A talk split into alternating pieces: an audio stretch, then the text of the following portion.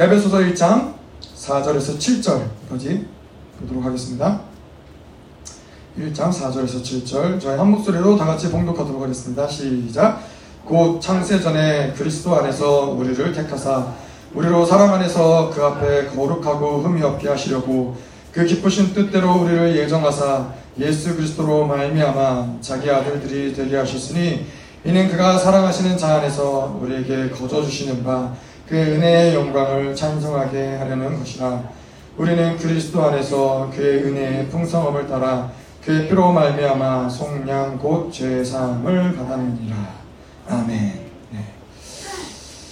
네, 저희가 예배소서 말씀을 뭐 잘 알고 있고 많이 들었고 보았지만은 또 하나님이 이 교회 가운데 이 또 광주 성전 가운데 부어시는 또 하나님의 은혜가 또 있을 줄 믿습니다. 네. 자, 그래서 이 예배소서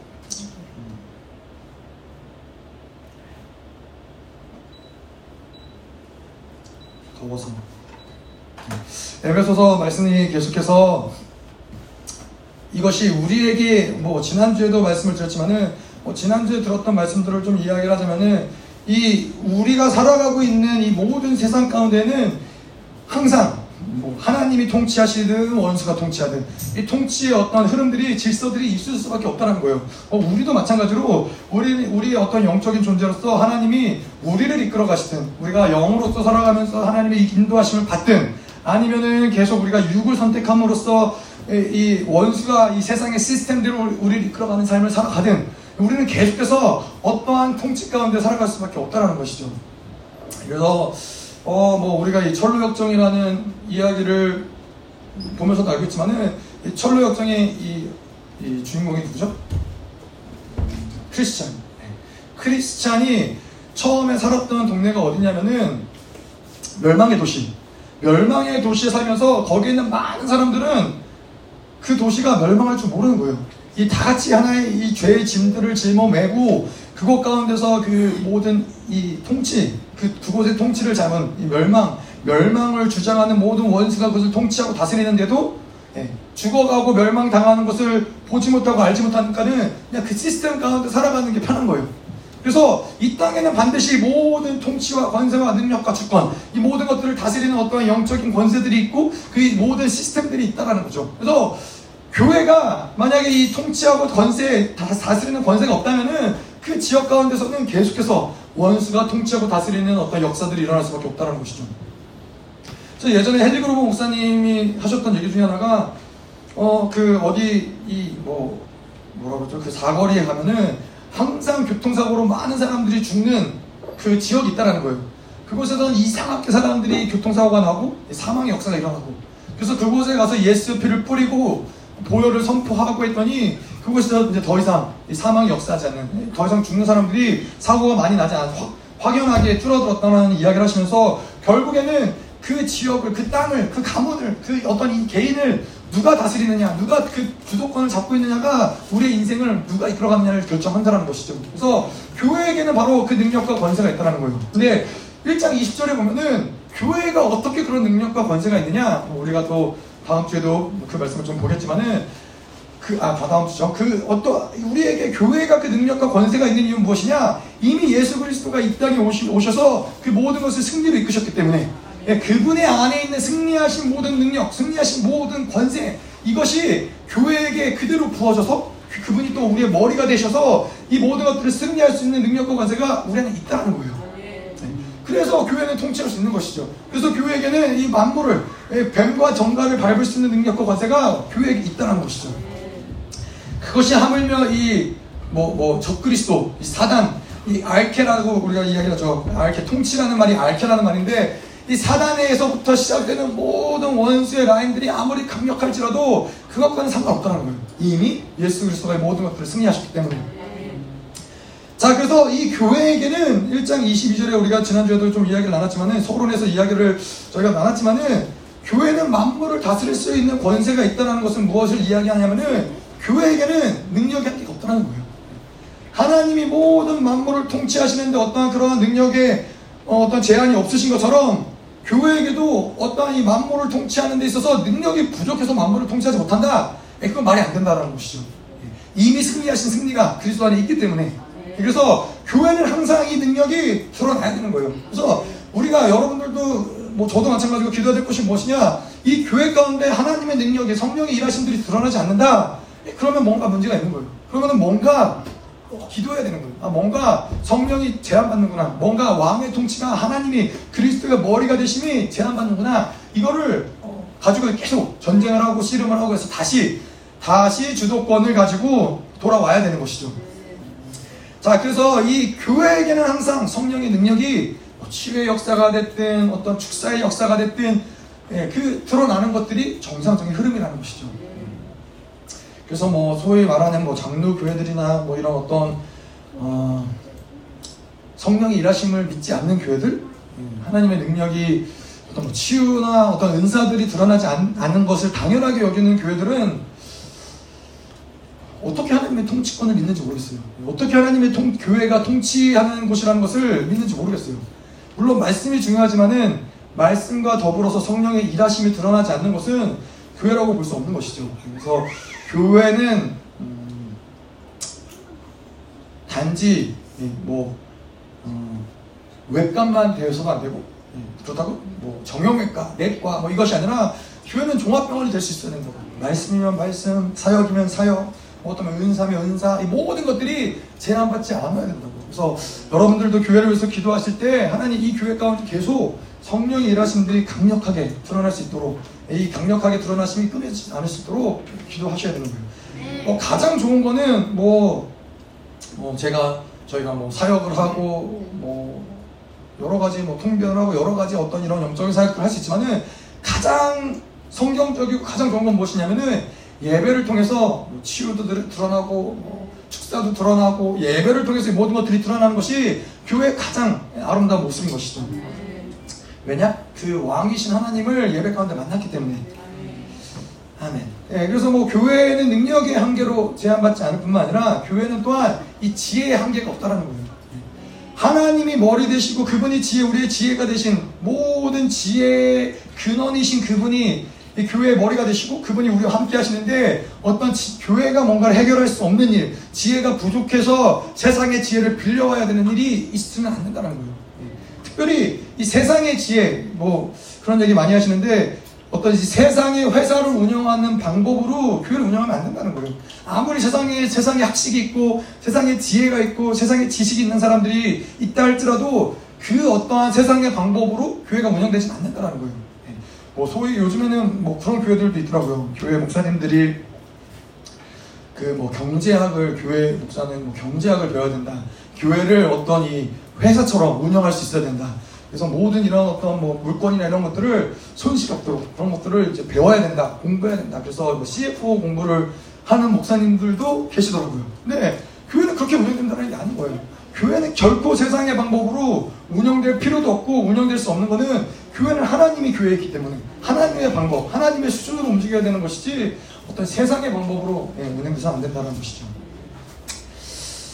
자, 그래서 뭐 교회는 마찬가지로 이 자원의 한계를 받지 않는 것이죠. 예, 교회가 뭐 돈이 없어서 어떤 자원이 없어서 교회가 이 어떤 사역을 할 수 없다, 교회가 운영될 수 없다. 그러면은 그러면 그것은 예, 그만해야 되는 것이죠. 교회를 접어야 되는 것이죠. 왜냐하면 하나님의 교회, 하나님의 교회는 결코 그럴 수 없기 때문에 하나님의 교회라는 것은 결코 물질의 부족함으로 인해서 어, 뭐 교회 사역에 제한을 받는다. 어떤 이 사람의 또 뭐 인권의 어떤 제한으로 인해서 사역에 제한을 받는다. 그러면은 그것은 더 이상 하나님의 교회가 아닌 것이죠. 그래서 저희 교회도 마찬가지로 뭐 교회가 어떤 뭐 물건이 없어서 어떤 필요한 사역이 안 된다. 뭐 교회가 뭐 물건이 없어서 교회를 문을 닫아야 된다. 이러면은 진짜 교회를 문, 문을 닫아야 되는 것이죠. 그 다른 어떤 뭐 돈이 없어서 뭐 이게 문제가 아니라 하나님의 통치하시는데 목사님 뭐 우리가 또 뭐 계속 말씀 보겠지만 영광의 풍성함을 보겠지만은 하나님의 교회를 세우시고는 이 모든 풍성함들을 허락하시고 내가 주고 또 주고 또 주고 또 주고 아무리 실패해도 계속 주시고자 하는 것이 하나님 아버지의 마음인데 교회가 어떤 이 자원의 한계로 인하여 결핍이 문제가 된다. 뭐 돈이 있고 없고 중요한 게 아니라 이것이 문제가 된다. 예, 교회가 운영되기가 어렵다. 예, 그렇다면은 그 하나님의 교회가 아니라는 것이죠. 자, 그래서 우리가 이 1장 23절에서도 봤던 것이 무엇이냐? 예, 예수로 충만한 그 충만함으로 세상을 충만하게 하는 것이다. 그리스도 안에 있는 그 충만함이 어떠한 충만함이냐면은 이 모든 우주 만물을 다 덮어버릴 수 있는 그리스도의 충만함이 그 모든 충만함이라는 거예요. 온 세상, 이 모든 만물, 우리 모든 내면과 우리의 모든 관계성들, 모든 것들을 다 덮어버릴 수 있는 그 충만함이 그리스도의 충만함인데 우리가 그리스도 안에 있고 우리가 그 그리스도의 충만함이 있다는 것은 결국은 무슨 얘기를 하는 것이냐면은 통치권을 이야기하는 거예요.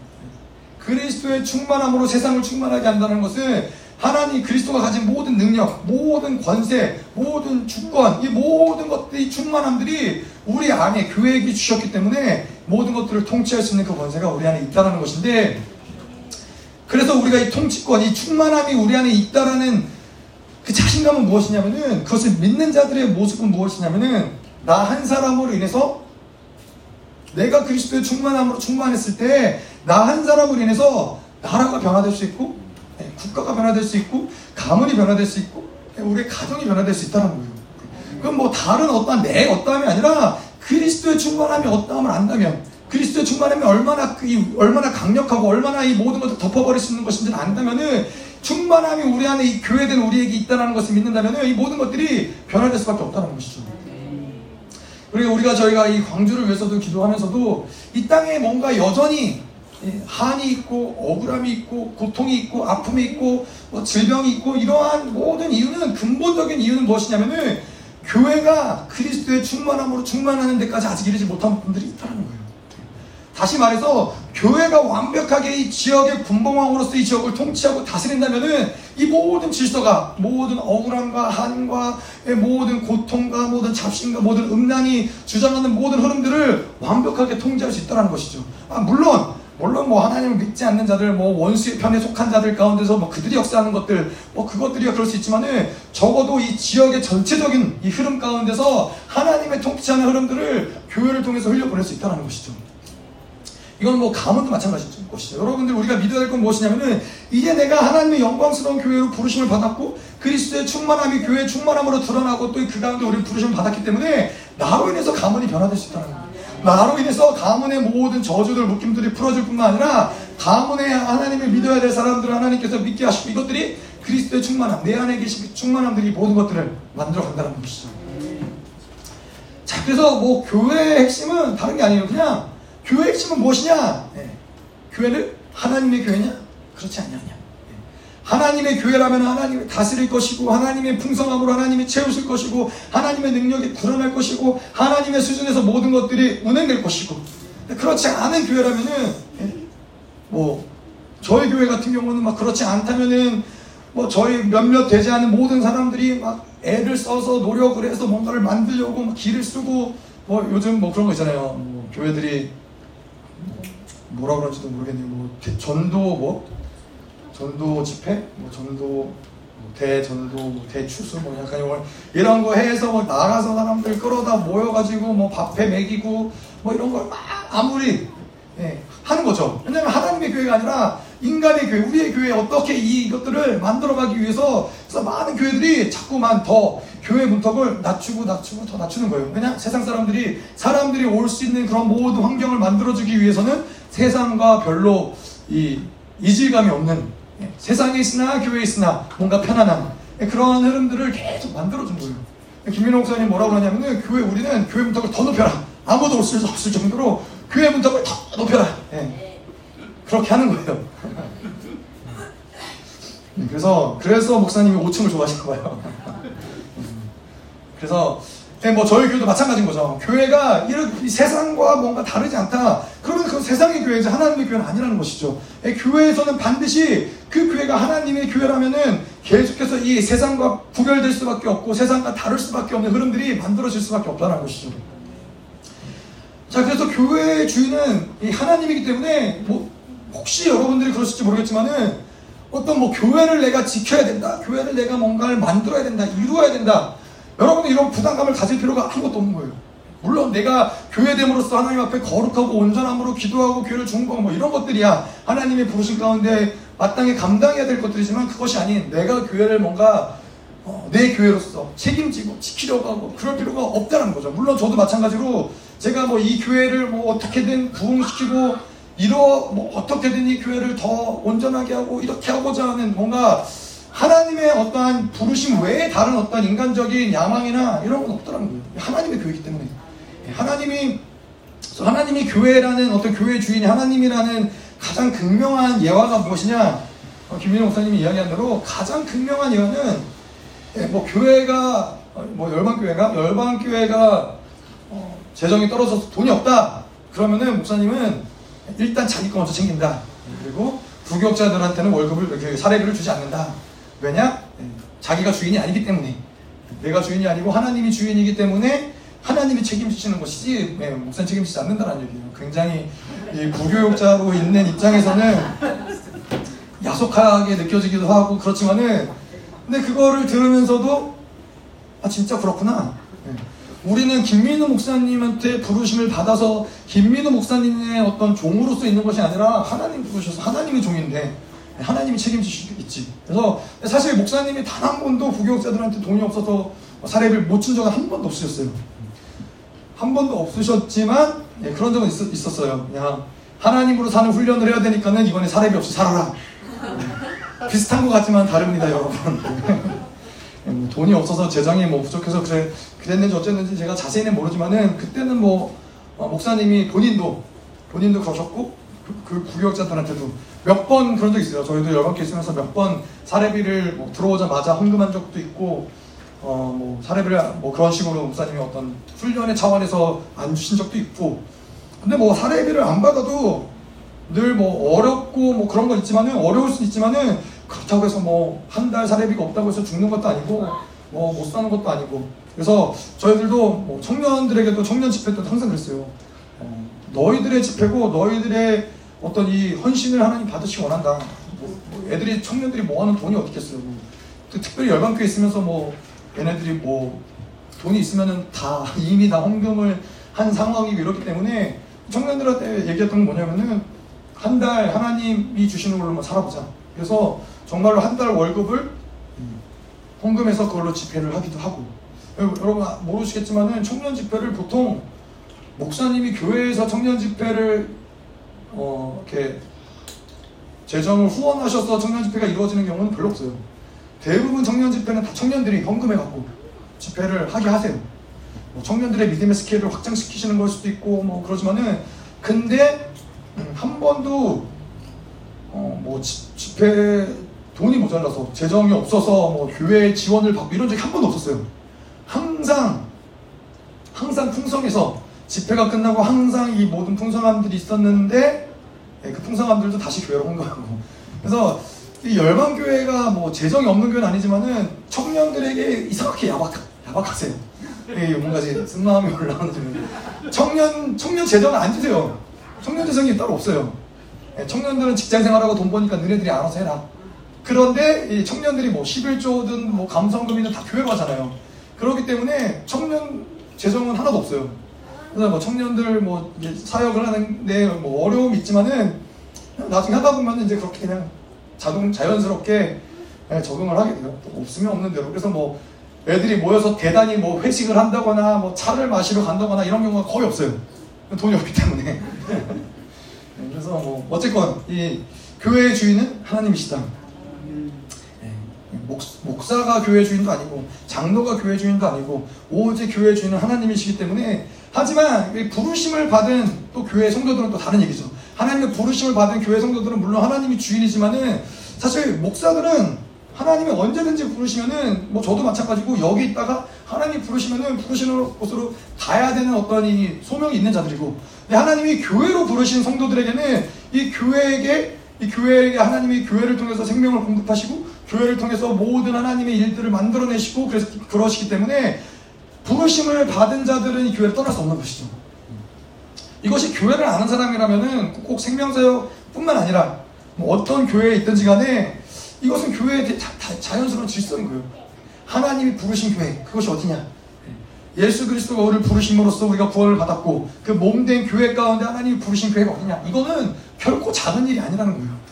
내가 그냥 제가 예전에 그런 걸 모를 때 모를 때는 미국에 있을 때는 교회 이제 몇 번 이사를 이제 다녔거든요.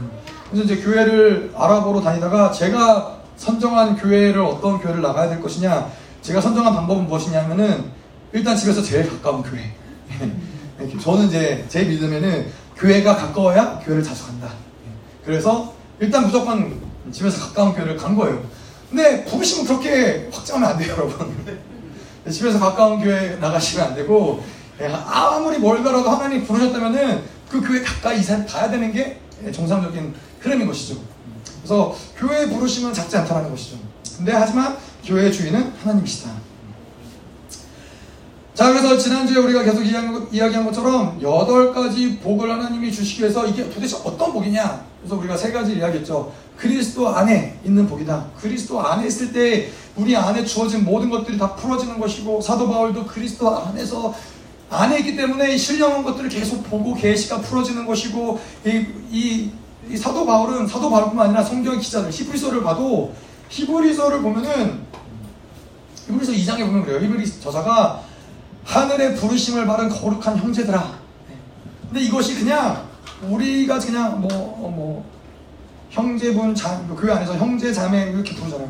근데 그냥 어떤 형식적으로 이렇게 부르는 것이 아니라 이 히브리서에 보면은 거룩함을 받은 자들, 형제라고 부름을 받은 자들, 이제 그리스도께서 십자가에서 죽으심으로써 우리를 형제로 부르셨기 때문에 그것을 믿는 거예요. 그 말씀을 온전하게 믿기 때문에 그리스도 안에서 그 형제됨을 보기 때문에 이 히브리 저자가 히브리 공동체에게 거룩한 형제들아라고 얘기를 하는 거예요. 그래서 우리가 이 교회에서 하는 모든 모든 이 말씀, 선포 이런 모든 것들이 그냥 이야기되어지는 것이 아니라 그리스도 안에 있기 때문에 이 모든 것들이 다 하나님의 일하신 가운데 있는 것이고 하나님 그걸 통해서 드러내시는 일들 역사들이 있는 것이지 그냥 어떤 종교적이거나 형식적으로 우리가 행하는 것이 어떤 것도 없다라는 것이죠.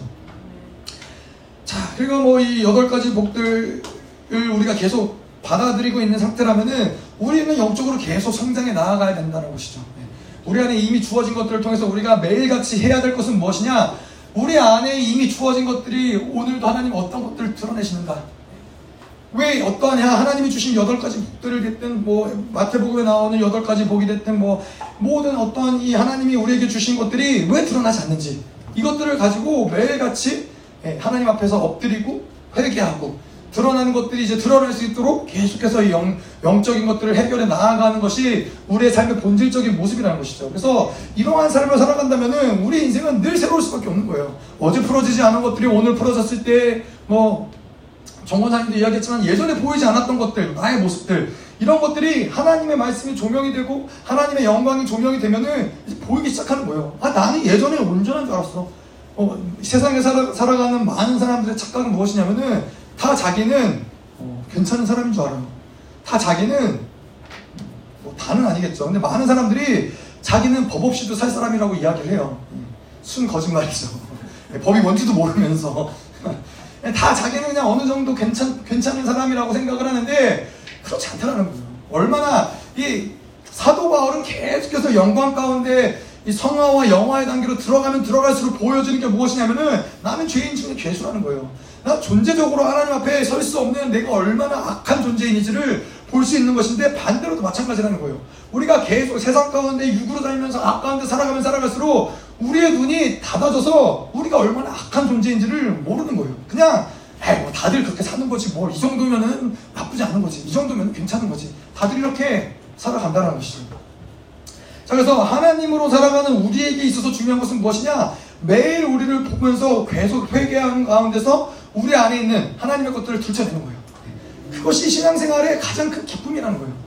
그럼 이, 뭐, 이것들이 어떻게 들춰지느냐? 회개를 통해서 우리가 회개 가운데 엎드려질 때 하나님을 다가오시며 하나님이 우리에게 계시를 주시고 하나님을 드러내시고 하나님을 성품으로 만나며 성품으로 만나는 하나님과 이제는 동행하며 이 모든 것들이 우리에게는 기쁨과 감격인 것이고 우리가 다른 어떤 기쁨과 감격과는 비교할 수 없는 그것이 하나님과의 기쁨인 것이죠. 그것이 하나님 편에서도 기쁨인 거예요. 내가 사랑하는 나의 자녀들이 이렇게 나를 닮아가고 있고 이렇게 나, 나와 같은 모습으로 성장하고 있구나.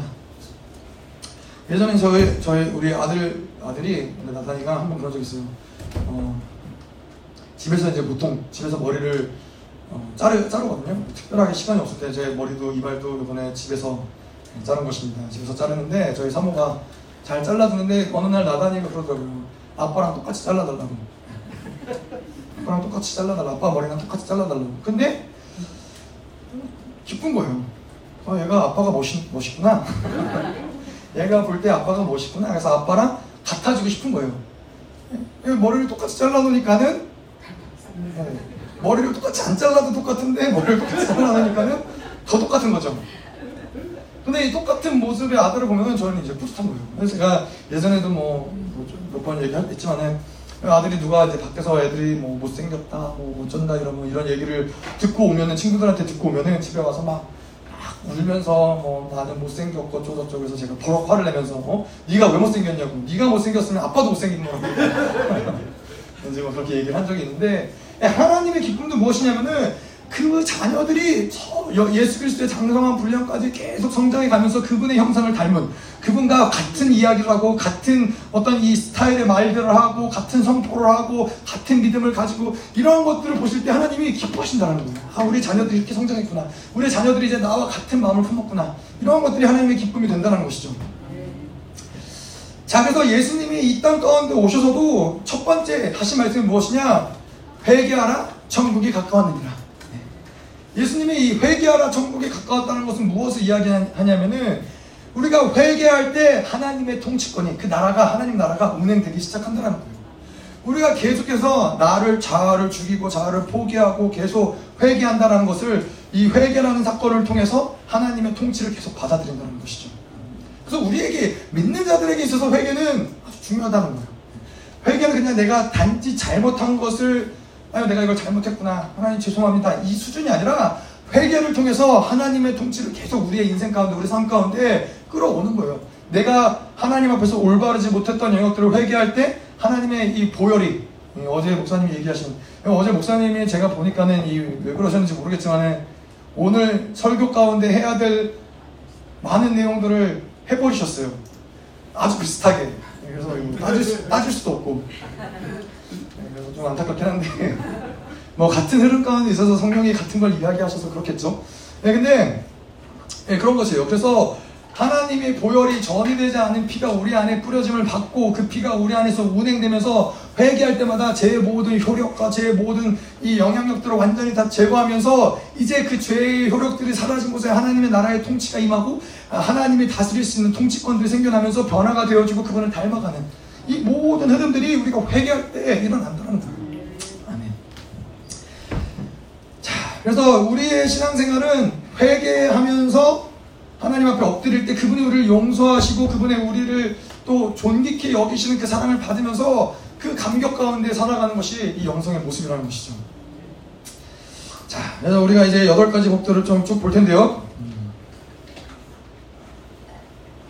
4절에 보면은 곧 창세 전에 그리스도 안에서 우리를 택하사 우리도 사랑 안에서 그 앞에서 거룩하고 흠이 없게 하시려고. 자, 창세 전에라는 얘기를 좀 볼게요. 창세 전에라는 얘기는 무엇이냐면은 창세, 창세 전에 하나님이 택하심을 결정하셨다. 자, 이 예배소서에도 그렇고 로마서에서도 그렇지만은 택하셨다, 예정하셨다. 뭐 이게 사실은 쉽지 않은 이야기들인 거예요. 이러한 부분들이 이제 뭐 칼빈주의에 따르면 뭐 장, 장로교의 흐름에 따르자면 이 예정이라 하면 무엇이냐면은 하나님이 구원받으실 자들을 이미 창세전에 예정하셨다. 이미 선택하셨다. 그 얘기는 뭐냐면은 누가 구원을 받을 것이고 누가 구원을 받지 못할 것인가를 하나님이 이미 결정하셨다라는 얘기가 되는 거예요. 예. 그래서 그렇게 얘기했을 때 문제가 되는 게 뭐죠? 뭐 우리가 많이 로마서를 들어서도 알지만은 하나님은 깡패 하나님인 거예요. 내가 뭘 해도 상관없어. 이미 구원을 받을 자로 하나님 선택하셨으면은 내가 이 땅 가운데 뭘 해도 상관없이 나는 구원 받을 것이고 예, 내가 아무리 열심히 하나님을 믿고 따르고 노력해도 구원 받기로 선택되지 못한 자들은 구원받지 못할 것이고 이런 불공평한 일이 어디 있겠어요. 근데 이 장칼빈주의에서는 이 택하신 예정 예, 이거를 그렇게 해석하는데 구원에 관련해서 이야기한다는 것이죠. 근데 왜 또 그렇게 얘기할 수밖에 없느냐? 그러니까 이 칼빈주에서 장로교에서 또 중요한 거는 하나님의 어떠하심이 중요하다는 거죠. 하나님의 전능하심, 하나님의 전지하심 이러한 부분들을 훼손시킬 수가 없다 보니까 예, 만약에 하나님이 구원 누가 구원을 받을지 누가 멸망할지를 하나님이 모르신다. 그러면은 하나님의 전지하심에 문제가 생기는 거예요. 그러면 하나님이 전지하신 분이 아니시냐? 그럼 하나님이 무기력한 하나님이냐? 이, 이, 이 갈등이 생기는 것이죠. 그러니까는 이, 이 칼빈주의에서 선택한 것은 무엇이냐? 구원과 멸망이 이미 결정되었다. 하지만 우리는 그 구원과 멸망이 누가 구원받았는지 누가 멸망받을 것인지 모르기 때문에 모두가 다 하나님 앞에서 성화와 영화를 향해서 열심히 달려가야 된다. 예. 여러분 그렇게 되면 얼마나 불안하겠어요. 내가 열심히 하지만 멸망받았으면 어떡하나. 근데 하나님 그러지 않, 으신다는 거죠. 뭐 우리가 이제 전지를 포기하셨다는 것이 이제 이 이때 이때 나오시는 것이죠. 하나님이 전지하지 못하시는 분이시진 아니시지만은 하나님의 사랑하는 그 하나님의 자녀들을 향해서 그 인간들을 향해서는 전지를 선, 전지를 사용하기로 선택하지 않으셨다라는 거예요. 뭐 이거를 뭐 지금 지금 뭐 자세하게 풀진 않겠지만은 그래서 뭐 이 택하심의 문제, 창세 전에 택하셨다. 이 창세 전에 이 택하심의 문제는 반드시 구원의 문제와 관련지어서 이야기하는 것이 아니라는 것이죠. 예, 하나님이 택하셨다, 예정하셨다는 것은 무엇을 이야기하냐면은 하나님이 자녀로 삼으시고 하나님이 그 자녀된 자들을 어떠한 방향으로 어떻게 인도하실지 하나님이 그것을 선택하셨다는 거예요. 예, 그것이 바로 예정이라는 거예요. 자, 우리가 뭐 예배소에서 이야기하지만은 거룩하고 흠이 없도록 하나님이 예정하셨다는 것은 무엇이냐면은 하나님이 그분의 자, 그분의 자녀로 부름을 자들을 거룩하고 흠이 없게 하기 위해서 하나님은 모든 일들을 다 하실 거라는 거예요. 뭐 이게 이 길이 막혔어? 그럼 내가 이 길을 만들겠어. 이 길이 막혔어? 이옛 옛 언약 아브라함과 이 맺은 언약으로 모세와 맺은 언약으로 거룩하고 온전함을 이루지 못해? 그럼 내가 너에게 새 언약을 줄 것이야.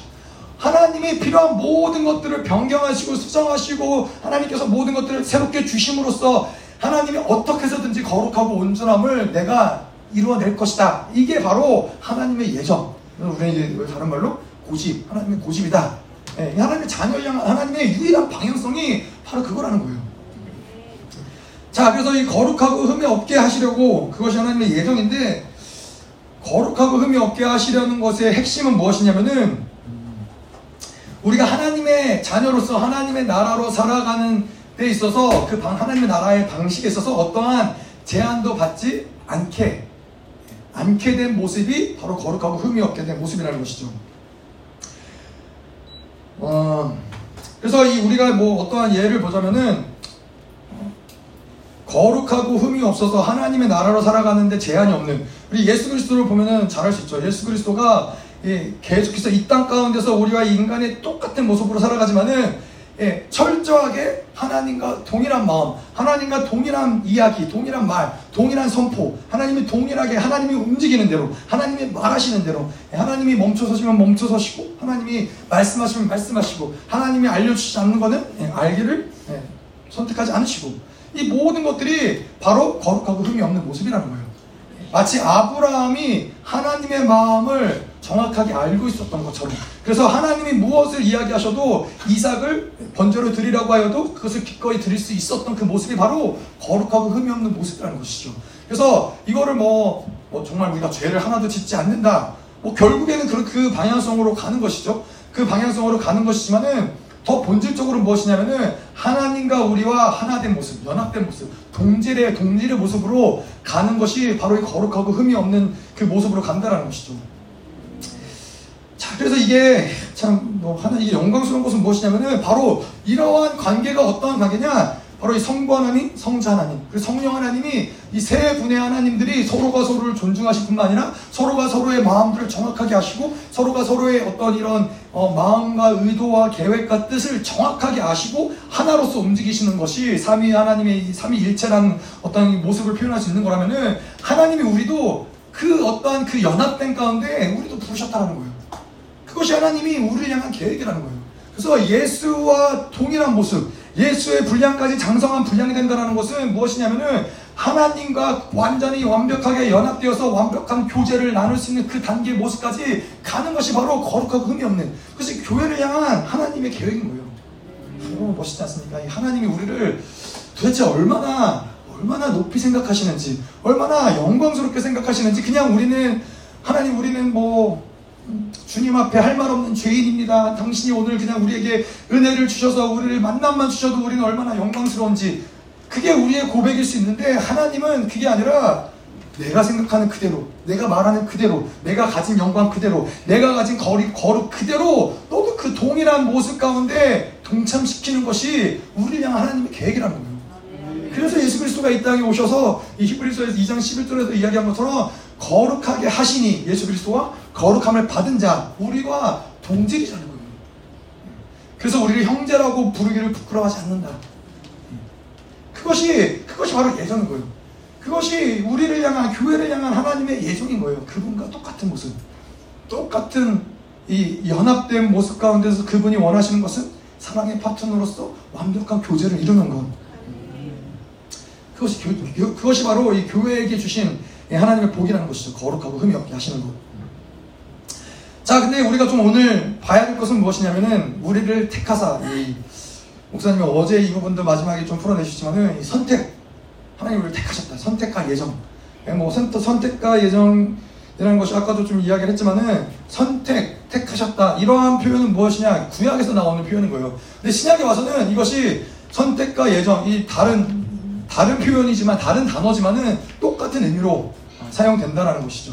똑같은 의미로 사용되는데 이 예정은 다른 것은 구약에서는 예정이라는 말이 나오질 않아요. 근데 이 예정이 나올 수 없었던 이유는 예수 그리스도가 이 땅에 오셔서 십자가에서 죽으시고 이 모든 사역들을 다 완벽하게 이루어 내시고 나서야 비로소 예정이 가능하게 된 거예요. 그래서 이 신약에서만 이 예정이라는 표현을 쓰는 것인데 뭐 우리가 아까도 이야기한 대로 예정이라고 하면 우리를 거룩하고 흠이 없게 만드는 것인데 구약에서는 이것이 가능하지 않았어요. 예수 그리스도가 이 땅에 오시지 않았고 예수 그리스도가 하늘 성소 사역을 하지 않으셨고 우리에겐 새 언약이 없었기 때문에 하나님의 의도 의지 하나님의 우리를 향한 어떤 방향성은 그렇지만은 이것이 예정되었다라고 얘기할 수 없었지만 예수 그리스도가 이제 이 모든 것을 이루심으로써 이것이 가능해졌다는 것이죠. 누구나 누구나 할 것 없이 하나님의 자녀로 부르심을 받고 택하심을 받은 자들에게는 예정이 모두에게 예, 확실하게 주어진 길이라는 것이죠. 이미 결정된 길이라는 것이죠. 그래서 구, 구약에 있어서도 거룩하고 흠이 없는 어떠한 수준의 단계로 나아간 사람도 있죠. 뭐 다윗이 쓸 수도 있고, 뭐 에녹이 쓸 수도 있고, 뭐 엘리야가 쓸 수도 있, 겠죠 근데 그들에게 이 구약 시대에는 이것이 뭐, 무엇이었냐면은 이 선택이라는 것은 무엇이냐면은 어, 결말이 오픈되어 있는 거예요. 결말이 열려 있는 거예요. 이럴 수도 있고 그렇지 않을 수도 있고. 근데 이제 신약으로 와서는 오픈된 결말이 아니라 이제는 확정된 결말이라는 것이죠. 예수 그리스도로 자녀로 부름을 받은 예수 하나님의 자녀로 부름을 받아서 예수 그리스도를 믿기로 작정한 자들에게 구원을 얻은 자들에게의 결말은 무엇이냐? 거룩하고 없게 되는 그 확정 그것 그 결말이 확정되어 있다는 것이죠. 자, 그래서 이 선택이라는 것을 볼 때 중요한 것이 몇 가지가 있어요. 선택이 선택을 이야기할 때 여러분 부르심이 있고 선택이 있잖아요. 어, 뭐가 다를까요? 비슷한, 비슷한 것 같잖아요. 하나님이 우리를 부르셨어요. 그렇죠? 하나님이 우리를 부르시고 또한 예수 그리스도로 부르신 이, 이 땅에 예수 그리스도가 오셔서 하나님께로 나아갈 수 있는 길을 몇몇 사람들에게만 오픈을 하신 게 아니라 하나님은 모든 자들에게 이 길을 열어놓으셨어요. 그것이 바로 예수 그리스도의 부르심인 거예요. 하지만은 이 택하심을 받았다라는 것이 다른 문제라는 것은 무엇이냐면은 그 부르심에 누가 어, 자기의 의지를 가지고 자유 의지를 선택을 해서 그 부르심을 받아들이기로 수용하기로 결정을 하느냐 이것은 택하심의 문제라는 거예요. 뭐 이거 조금 조금씩 더 우리가 풀어가기로 하겠지만은 예수님을 보면 알 수 있죠. 예수님이 어, 하나님이 인간을 보시면서 예수 하나님의 갈등은 뭐였냐면은 하나님이 인간을 사랑하시기 위해서 창조하셨는데 근데 이 인간을 보니까 이들이 계속 죄를 저지르고 범죄하여서 하나님께 나아갈 수 없는 거예요. 그래서 이들은 계속 하나님과 더 원수가 되어지고 점점 점점 더 멀어지는데 공의의 하나님이신 하나님이 인간의 죄악들을 보면서 그냥 방치해둘 수가 없는 거죠. 공의의 하나님의 어떤 이 공의로서는 이들을 심판할 죄를 심판하셔야 되고 죄의 심판은 사망일 수밖에 없는 것이고 하지만 하나님의 사랑은 그들을 심판할 수 없는 그들을 죽일 수 없는 것이 하나님의 사랑인 것이고 이 갈등 가운데 하나님이 있으셨는데 예수 그리스도가 어떻게 하시죠? 예수 그리스도가 자발적으로 자기가 그 갈, 하나님의 아버지의 갈등을 보고 내가 이 하나님의 갈등을 해결하겠다라고 해서 인간의 모습으로 이 땅에 오셔서 십자가에서 죽으심으로써 그 갈등을 죄의 모든 값을 본인이 치르심으로써 그 공의를 하나님 이 공의를 어, 이루시고 하나님의 공의를 이루게 하시고 그리고 하나님의 사랑이 흘러올 수 있도록 모든 길들을 예수 그리스도가 이루신 것이죠. 자, 이 예수 그리스도가 어, 하나님이 억지로 예수 그리스도를 보내셨나요? 아니잖아요. 예수 그리스도가 자유의지를 가지고 자발적으로 그렇게 하기로 선택을 하신 거죠. 그래서 이 이사야서에도 보면은 하나님이 나의 종을 택하였다. 이 선택이라는 단어가 이제 거기서 나오는 것이죠. 자, 근데 이 그래서 그렇기 때문에 우리에게도 일반적으로 이야기를 하자면 무엇이냐면은 하나님의 말씀을 우리가 믿음으로 받아들였다. 그것은 뭐냐면은 하나님의 그 사랑을 그분의 사랑을 완성했다라고 이야기할 수 있다는 거예요. 그것이 바로 영성의 최고봉이라는 것이죠.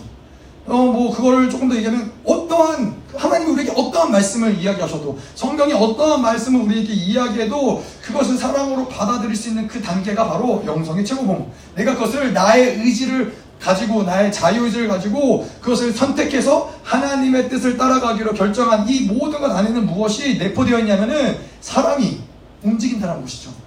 하나님의 사랑으로 이 모든 말씀을 우리에게 주시고 우리에게 순종하기로 순종을 요구하시는 모든 베이스에 깔려 있는 것은 하나님의 사랑인 것이고 그 사랑을 수용하기로 하나님의 사랑이 무엇인지 알고 깨닫기 예수 그리스도가 그것을 가지고 어, 자유의지로 선택한 것처럼 예, 우리도 마찬가지로 하나님의 말씀에 그 깔려 있는 사랑을 알고 그 말씀을 받아들이고 수용한다는 것은 하나님의 사랑을 받아들였다는 뜻이죠. 그래서 그것이 바로 이 사랑의 완성이라는 거예요. 그분의 마음을 온전히 받아들이고 그분의 의지를 받아들이고 그분의 말씀을 온전히 받아들이고 수용하는 그것이 바로 이 사랑의 완성된 모습이라는 것이죠. 그런데 반대로 얘기하자면은 그렇다면 우리가 하나님의 말씀, 하나님의 의지, 하나님의 뜻을 선택하지 않, 않고 수용하지 않는다. 이거는 그냥 단지 아유 그거 좀 어려울 것 같아요. 나는 지금은 그렇게 못할 것 같아요. 이거는 단지 어떠한 나의 상황과 환경의 문제가 아니라 그거는 반드시 선택이라는 문제는 사랑과 같이 결부될 수밖에 없다는 것이죠. 하나님을 사랑하기 때문에 우리가 하나님의 원하시는 뜻, 원하시는 방향, 하나님의 원하시는 의지를 선택할 수 있는 것이고 선택할 수 없다라는 것은 하나님보다 더 사랑하는 것이다라는 것이죠. 이것이 선택의 문제에 있어서 자유의지를 사용한다의 문제에 있어서 이것은 사랑과 결부될 수밖에 없다라는 부분이죠. 제가 예전에도 한번 예화를 들었지만 열방교회에 이 결혼하신 분이 있어요. 결혼하신 분이 있는데 하나님을 믿지도 않고 교회를 다녀보지, 다녀보지도 않았는데 예, 열방교회에 있는 어떤 이 처녀와 결혼하기 위해서 만나 소개팅을 한 거죠. 소개를 받은 거죠. 소개를 받아서 결혼을 하려고 갔더니 이제 이 자매가 한다는 얘기가 결혼을 하기 위해서는 우리 교회를 나와야 된다. 그래서 교회를 나왔겠죠. 믿지 않는 사람이 이제 열방교회 나와, 나오기가 쉽지 않아요, 여러분. 믿는 사람도 쉽지 않아요. 열방교회 나오면은 뭐 방언에서부터 소리 지르고 뒹구르고 뭐 하여튼 온전한 정신으로 온전히 거기 앉아있는다라는 게 쉽지 않아요. 그래서 중간에 나가는 사람들도 꽤 있어요. 뭐 왔다가, 처음 왔다가 어, 중간에 어, 이상한 교회다 그러고 나가는 사람들도 꽤 있는데 이 사람이 와서 그 예배 가운데 꿋꿋하게 거기 앉아서 예배를 다 드리고 이제 예배를 드리다 못해 교회를 등록하게 되는 것이죠. 하나님을 한 번도 뭐 그렇다고 대단한 은혜를 받았느냐? 뭐 제가 볼 때 아직까지도 여러 여러 이 어려움들이 있는 상황이긴 해요. 그런데도 불구하고 교회를 등록했어요. 근데 교회를 등록했는데 목사님 뭐라 그러시냐면은 너 결혼하려면은 직장 그만둬야 돼. 그래서 말짱하게 잘 다니고 있는 직장을 그만뒀어요. 왜? 결혼하려고. 그래서 그렇게 해서 또 이제 결혼하려고 했더니 목사님이 너 결혼하려면 20일 금식해야 돼. 네, 뭐 믿음도 없고 뭐 신앙생활도 해본 적도 없고 말씀도 없는데 그냥 꾸역꾸역 21일 금식한 거예요. 왜 그렇게 할 수 있었느냐? 사랑하니까 결혼하고 싶으니까 결혼 저 여자를 선택하기 위해서 다른 모든 것들을 다 포기한 거예요. 이게 바로 선택이라는 거예요. 제가 볼 때 선택과 예정에 가장 적합한 예화는 이게 아닐까. 예수님이 우리를 너무나 사랑하시기 때문에 하늘 보좌의 모든 영광을 다 뒤로 하시고 인간과 같은 모습으로 십자가를 선택하셨다는 거예요. 이게 바로 선택이라는 거예요. 선택은 그냥 내가 아 그래 뭐 이것도 하고 저것도 하고 저것도 해서 여러 가지를 다 하는 것이 그 중에서 하나 뭐 이거 뭐 이거 안 되면 저거 해보고 이게 선택이 아니라 이것을 얻기 위해서 다른 모든 것들을 다 포기했다는 것이 그것이 바로 선택이라는 것이죠. 자 그래서 이 선택에 있어서의 전제 조건은 주님이 나를 택하시고 부르셨다. 주님이 나를 부르셔야지 그 택하심을 이룰 수 있는 것이죠. 주님이 나를 부르셨는데 우리가 그 택하심을 받아들였다. 이것이 바로 택하심에 있어 전제 조건이라는 것이죠. 근데 또 선택에 있어서의 필수 조건은 무엇이냐? 내가 이 자유 의지를 가지고 하나를 선택하기 위해서 하나를 포기할 수 있어야 된다는 거예요. 자, 그래서 예수 그리스도가 영광을 포기하시고 인간을 선택하신 것처럼 이 우리에게 있어서는 마찬가지로 그렇다면 우리에게 이 지금 주어진 선택은 무엇이냐? 하나님을 선택할 것이냐? 하나님의 우리를 선택하신 그 선택을 받아들이고 우리도 마찬가지로 그분을 선택할 것이냐? 네, 그렇지 아니하느냐? 네, 우리는 늘 매일매일의 이, 이 갈등의 순간에서 살아가고 있다는 것이죠. 그래서 우리에게 있어서는 어, 억지로 하나님을 믿게 안 하셨어요. 뭐 이, 이것들이 택하심에 대해서 전지를 포기하셨다 이런 모든 부분에 대해서 만들어지는 것이지만은 하나님은 전지를 포기하셨다는 것은 우리에게 자유의지를 허락하셨다는 것이고 우리로 하여금 하나님을 선택할 것이냐 선택하지 않을 것이냐. 하나님이 이거를 열어놓으셨다는 거예요. 참 하나님이 속도 좋으시죠. 그분이 신이시고 그분이 하나님이시고 그분이 창조주신데 우리의 선택을 기다리시는 입장이 돼버린 거예요 그분이 강제적으로 야 너 나 사랑해. 너 나 따라와. 내가 말하는 대로 너 해. 라고 해도 아무도 그거에 대해서 뭐 저항하거나 대적할 수 없는 것이 바로 그 질서인데 하나님은 하나님은 이 모든 것을 다 포기하시고 우리를 선택하시고 그리고 우리가 하나님을 선택하기를 열어두신 거예요. 그것을 전지를 바로 포기하셨다는 것이 그런 것이에요. 알기를 포기하신 거예요. 그가 나를 선택할 것인가 말 것인가. 하지만 하나님이 전지를 포기하셨지만 또 뭐가 있어요? 하나님이 그가 어떠한 선택을 하든지 간에 그 선택에 대한 모든 그것을 커버할 수 있는 모든 방법들이 또 하나님에게 있다는 것이죠. 네. 자, 그래서 이 우리 우리가 하나님을 선택하면은 세상을 선택할 수 없는 또 한 가지 이유가 무엇이냐면은 하나님과 세상이 비슷하다면 뭐 모를 텐데 요한일서에도 보면 무엇이냐면은 이 세상이나 세상에 있는 것들을 사랑하지 말라. 왜 그러냐? 세상을 사랑하면 아버지의 사랑이 그 안에 없다는 거예요. 하나님과 이 세상과는 조금 다른 것이 아니라 하나님과 세상은 완전히 다르다는 거예요. 그래서 내가 세상을 선택하면서 하나님을 같이 선택하고 있다? 그럴 수 없다는 것이죠. 네. 내가 이 하나님께 하나님을 갈망하면서 다른 것을 또한 갈망하고 있다는 것은 결국 혼합주의인 것이죠. 하나님을 믿으면서 내가 세상의적인 욕구를 가지고 살아가고 있다. 이거는 혼합주의라는 거예요. 오직 유일한 야외 신앙, 순수 야외 신앙은 무엇이냐? 오직 하나님 한 분만. 어떤 세상이 주는 어떤 안락함도 아니고 세상이 주는 편안함도 아니고 세상이 주는 명예도 아니고 오직 여호와 하나님만을 의지하고 여호와 하나님만을 기대하는 것이 바로 순수 야외 신앙이라는 것이죠. 그래서 이 저희가 좀이 아, 이게 이것이 바로 선택의 문제이자 사랑의 문제. 뭐 이것을 서로가 뗄래야 뗄 수 없는 문제인데 이 세상이라는 것이 참 어려운 게 그런 거예요. 어, 목사님 언제 한번 이런 얘기를 하셨는데 말레이시아 사역을 가셨는데 말레이시아 그그 그, 그 사역을 가셨을 때 많은 사람한테 사역을 하시면서 뭐, 여러분들 21일 금식하십시오. 뭐 금식하시면 사람들이 아멘 아멘 하면서 금식을 한다는 거예요. 근데 목사님이 집에 있는 TV를 갖다 버리십시오. 그러면은 사람들이 아멘을 안 하더래요. 이, 이, 이게 왜 그러냐면은 이거는 사랑의 문제이기 때문에 그래요. 내가 하나님이 아닌 세상을 사랑하고 있는데 세상을 포기하는 게 그냥 그래서 어렵다는 거예요. 내 사랑한다는 것은 무엇이냐? 내 마음이 그 사랑의 대상, 내가 바라보는 그 대상과 결탁이 되어 있기 때문에 이것을 잘라내는 것이 마치 내 생명을 끊어내는 것처럼 어렵다는 거예요. 네. 그래서 이 열방교에서도 그래서 하는 게 뭐예요? 18살, 뭐 21살이 되기 전까지는 핸드폰을 주지 않는 거예요. 세상을 강제적으로도 분리시켜 놓는 거예요. 왜냐? 세상을 바라보고 세상을 받아들일 때 그 세상을 사랑하는 마음과 세상을 하나, 하나 되고 이게 연합되어질 때 하나님을 사랑할 수 없기 때문에 그래요. 세상을 사랑하면서도 하나님을 사랑할 수 있다. 그럴 수 없다는 거예요.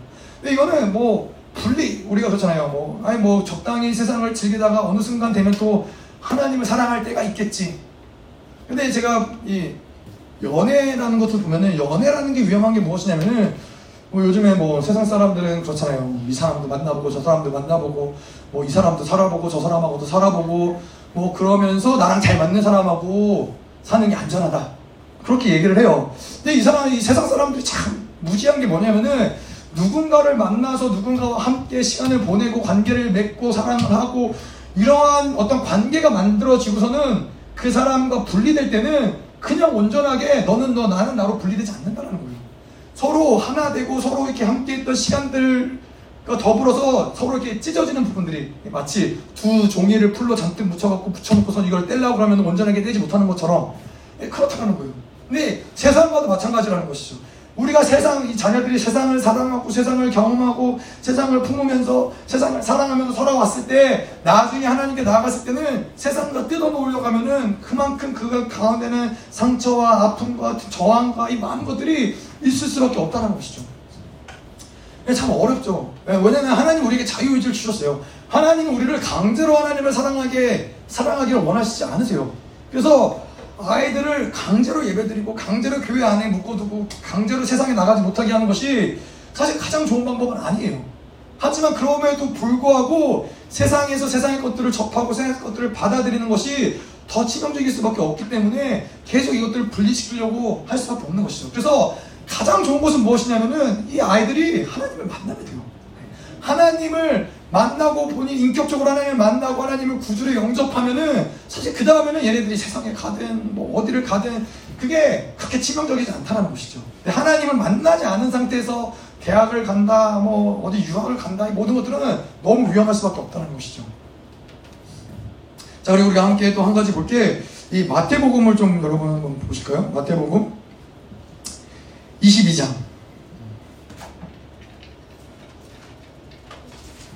이 선택과 이 부르심과 선택에 대한 부분들을 볼 때 마태복음 22장 어제 목사님도 잠깐 언급하셨는데 22장을 좀 한번 쭉 보면은 도움이 될 거예요.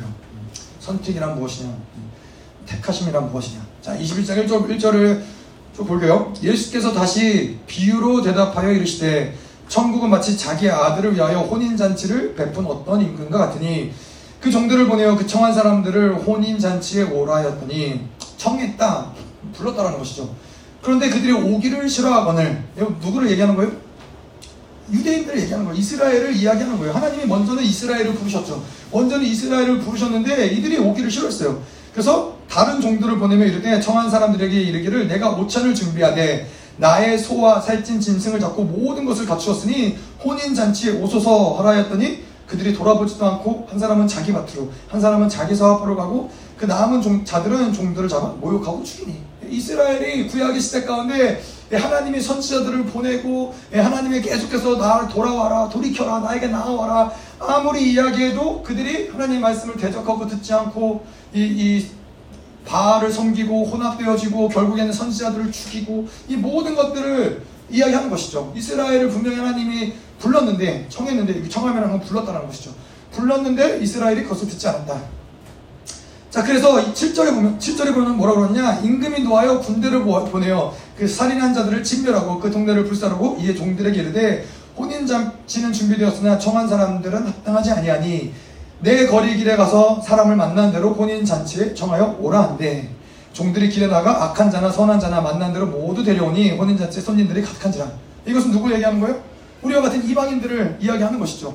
예, 하나님이 원래 계획은 이스라엘을 택하시고 부르시고 이스라엘을 온전하게 하셔서 이스라엘을 제사장의 나라로서 이스라엘을 통해서 열방이 하나님을 예배할 수 있는 그러한 흐름을 만드는 것이 계획이었지만 이것을 이스라엘은 실패한 것이죠. 이스라엘이 실패, 실패하자 하나님을 알지도 못하고 하나님을 섬기지도 못하고 우상을 섬겼던 이방인들을 하나님이 이제는 그 구원의 우선권이 이방인에게 넘어간 것이죠. 그래서 이제는 이 초대교회로부터 예수 그리스도가 오시고 초대교회로부터 시작을 해서 로마로 또 로마로부터 전 세계로 이 복음이 전파가 되고 믿지 아니하는 자들 하나님을 알지 못했던 자들을 청해서 부름을 받 불렀다는 것이죠. 자, 그래서 뭐 그래서 이 열, 열방 가운데 교회가 세워지고 뭐 하얀 사람이든 까만 사람이든 노란 사람이든 하나님이 믿는 자들이 이제는 그렇게 어, 청함을 받아서 이제 하나님께로 나오게 되는 것이죠. 자, 그런데 이제 11절에 보면은 임금이 손님들을 보러 들어올 때 거기서 예복을 입지 않은 한 사람을 보고 자, 예정 이 예복을 입지 않았다는 것은 무엇이냐면은 결국 그 하나님의 택하심 택하신 대로 그것을 받아들이지 않았다는 거예요. 하나님의 부르심을 받아들였어요. 택하심이란 무엇이냐? 아까도 이야기한 대로 하나님의 택하심을 받아들였다는 것은 단지 구원을 받았다는 것이 아니라 그분의 택하신 대로 우리가 거룩하고 온전하고 하나님의 형상대로 나아가는 하나님의 마음을 아는 하나님과 완전히 연합될 수 있는 그 상태까지 나아가는 것이 바로 택하심을 받아들인 자들의 모습인데 오늘 이 마태복음을 보면서도 알 수 있는 것은 무엇이냐면은 예복을 입지 않았다. 그것은 바로 하나님께서 준비하신 거룩하고 흠이 없는 어떤 이 모든 예정을 그가 받아들이지 않은 것이죠. 그가 세상을 선택하고 하나님을 선택하지 않음으로써 예, 하나님의 잔치에는 나 구원은 받았지만 부끄러운 구원이 되는 것이죠. 그래서 이 구원을 받은 자들을 뭐라 그러냐? 이 12절에 보면은 이르되 친구여 어찌하여 예복을 입지 않고 여기 들어왔느냐 하니 그가 아무 말도 못하거늘 임금이 서한들에게 말하되 그 손발을 묶고 바깥 어두운 데 내던지라 거기서 슬피 울며 이를 갈겨야 되니라 아니라 네. 그래서 어떻게 돼요? 그 사람은 심판받아 죽어요? 아 죽진 않아요 그런데 어두운 곳에서 슬피 울며 이를 갈더라 그래서 이 말씀을 보고 아마 목사님이 그 천년왕국 때 그런 얘기 한 거예요. 거룩과 온전함으로 영화로운 가운데 들어가지 못한 자들의 모습이 무엇이냐? 천년왕국 가운데 예수 그리스도와 이 혼인 잔치에 참여하여 얼굴과 얼굴을 맛보며 기쁨 가운데 누리는 자들이 아니라 예, 천년 동안 팍팍 구르면서 예, 금식하고 기도하고 이 땅에서 못했던 것들 다 천년 내내 이거 하면서 굴러야 되는 게 바로 슬피우며 이를 갈게 되는 모습인 것이죠. 예, 그래서 근데 여기서 보면 우리가 재밌는 게 뭐냐면은 아까도 이야기한 대로 11절에 예복을 입지 않은 한 사람. 자, 그렇다면은 나머지 모든 사람들은 예복을 입었다가는 거예요. 그것이 무엇을 우리에게 얘기하냐면은 우리가 뭐 거룩하고 흠이 없고 예수 그리스도의 장성한 분량까지 나아가는 것이 힘들고 어렵고 가능한 얘기냐 이렇게 이야기할 수 있지만은 하나님의 부르심을 받아서 혼인잔치에 참여한 많은 자들은 정상적인 흐름은 자연스럽게 이루어지는 것은 무엇이냐 예복을 입는 거라는 거예요. 예복을 입는 것이 자연스럽게 그 청함을 받은 예, 자들의 모습이라는 것이죠. 자, 그래서 14절 보면 뭐라고 나와요? 청함을 받은 자는 많대 택함을 입은 자는 적으니라. 예수 그리스도를 통하여서 하나님 모든 사람들을 부르셨어요. 예수 그리스도로 부르셨어요. 구원으로 부르셨어요. 근데 그 택하심을 받고 온전한 데까지 그 예복을 입고 혼인잔치에 참여하여서 예수 그리스도의 신부로서 선, 선택을 받은 자들이 되기까지는 많은 자들이 있지 않다는 거예요. 많지 않다는 거예요. 그것이 바로 우리 오늘 이 선택과 예정을 이야기하면서 마태복음 22장을 보면서 우리가 좀 알 수 있는데 이, 이, 선택을 받은 자들의 모습들이 요한계시록에 보면 뭐라고 나오냐? 뭐 지난주에도 이야기했지만은 음료로부터 완전히 분리된 자들이라는 거예요. 부르심을 받고 선택되고 신실한 자들. 그래서 이것을 선택이라는 어떤 관점에서 보면 우리가 어떻게 얘기할 수 있냐면은 바벨론으로 살지 않기로 완벽하게 바벨론을 선택하지 않기로 어, 완벽하게 결단한 자들이 바로 이 남은 자들이라는 것이죠. 예, 바벨론이 아닌 하나님만을 선택하기로 결단한 자들이 바로 남은 자들이라는 것이고 14장 4절에 보면은 어린 양이 어디로 인도하든지 계시록 14장 4절에 따라가는 자들 이들은 무엇을 선택했느냐? 예수 그리스도 어린 양을 선택한 거예요.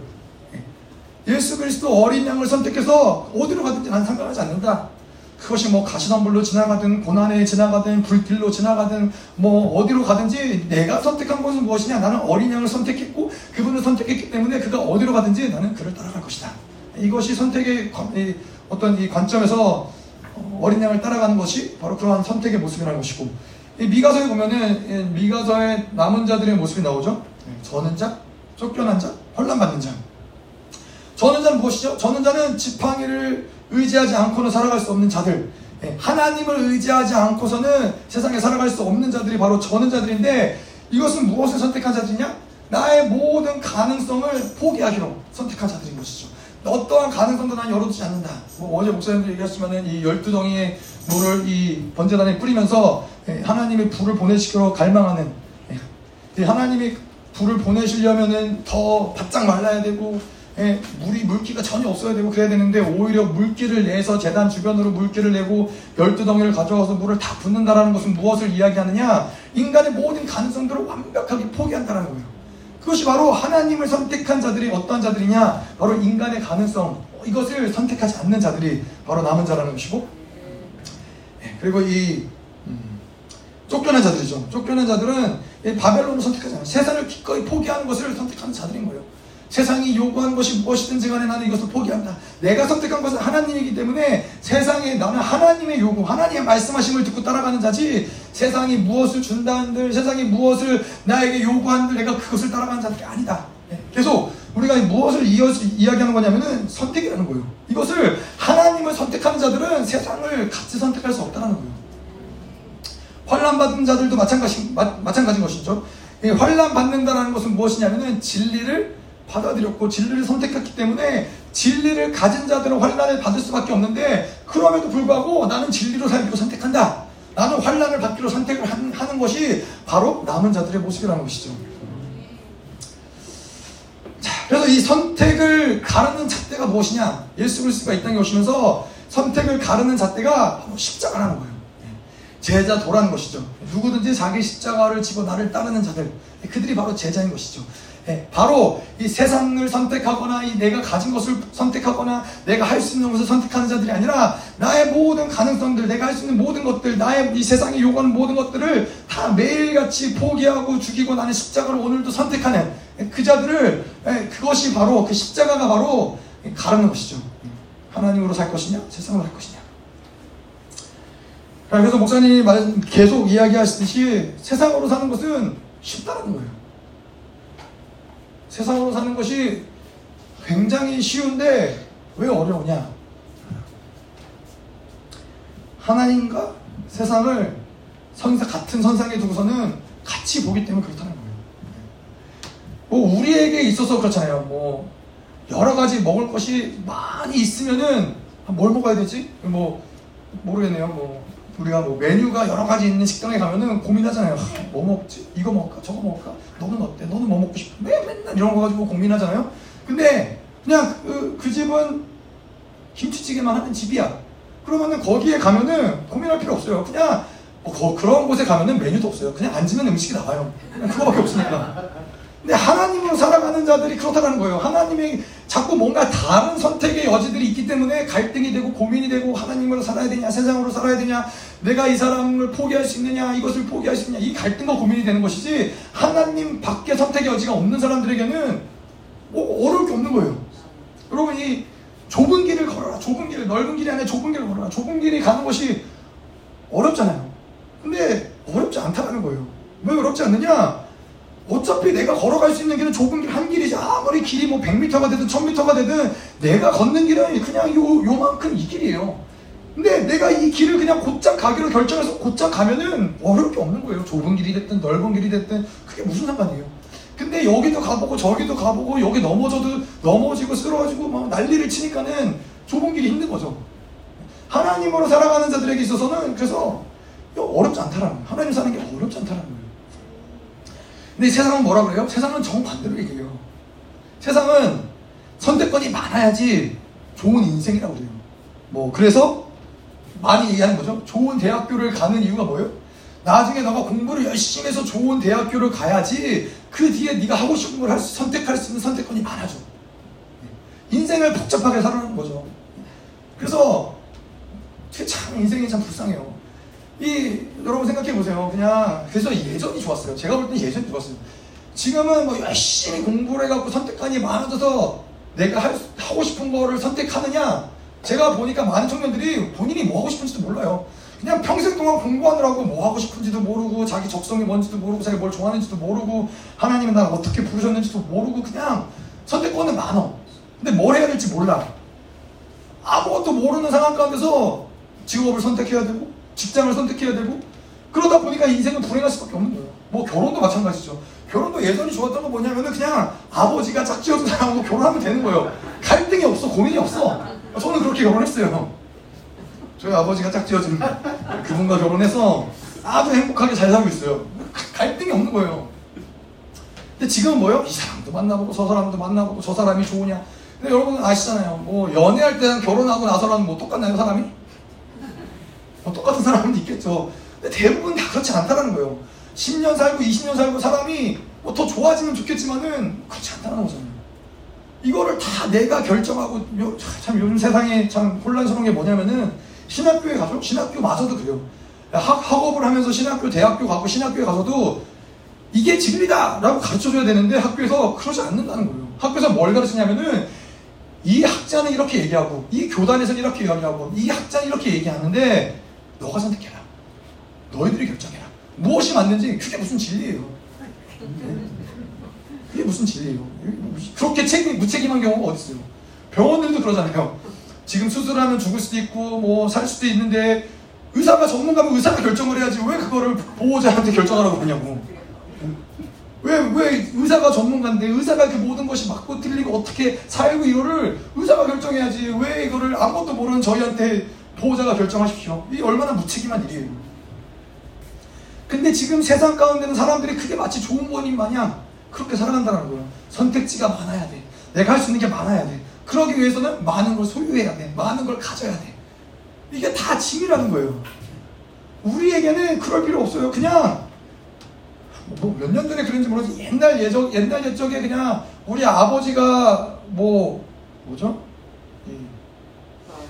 철을 다듬어서 대장장이. 우리 아버지가 대장장이면 나는 작아서 대장장이 하면 되는 거예요. 그 뭐 인생에 뭐 살아가는데 뭐 대단한 무슨 업적을 남기고 뭐 그런 게 뭐가 있겠어. 그냥 아버지가 대장장이면 대장장이로 태어나서 살면서 그 가운데서 하나님을 만나고 기뻐하면 되는 것이지 뭐 뭘 선택하게 이거를 하, 참 인생 복잡하게 살아가는 것이죠. 모르겠어요. 뭐 물론 그것이 예전이 다 좋았다 뭐 이런 건 아니지만은 지금 세상이 그렇게 너무 너무 복잡해졌다는 거예요. 그러면서 인생이 복잡해지고 이러면서 하나님을 선택하는 것마저도 하나님이 진리이고 그분이 유일한 길이다. I am the way, the truth, the life. 그분만을 선택하고 그분만을 따라가면 되는데 하나님을 선택하면서도 그럼 이건 어떻게? 그럼 이건 어떻게? 그럼 이건 어떻게?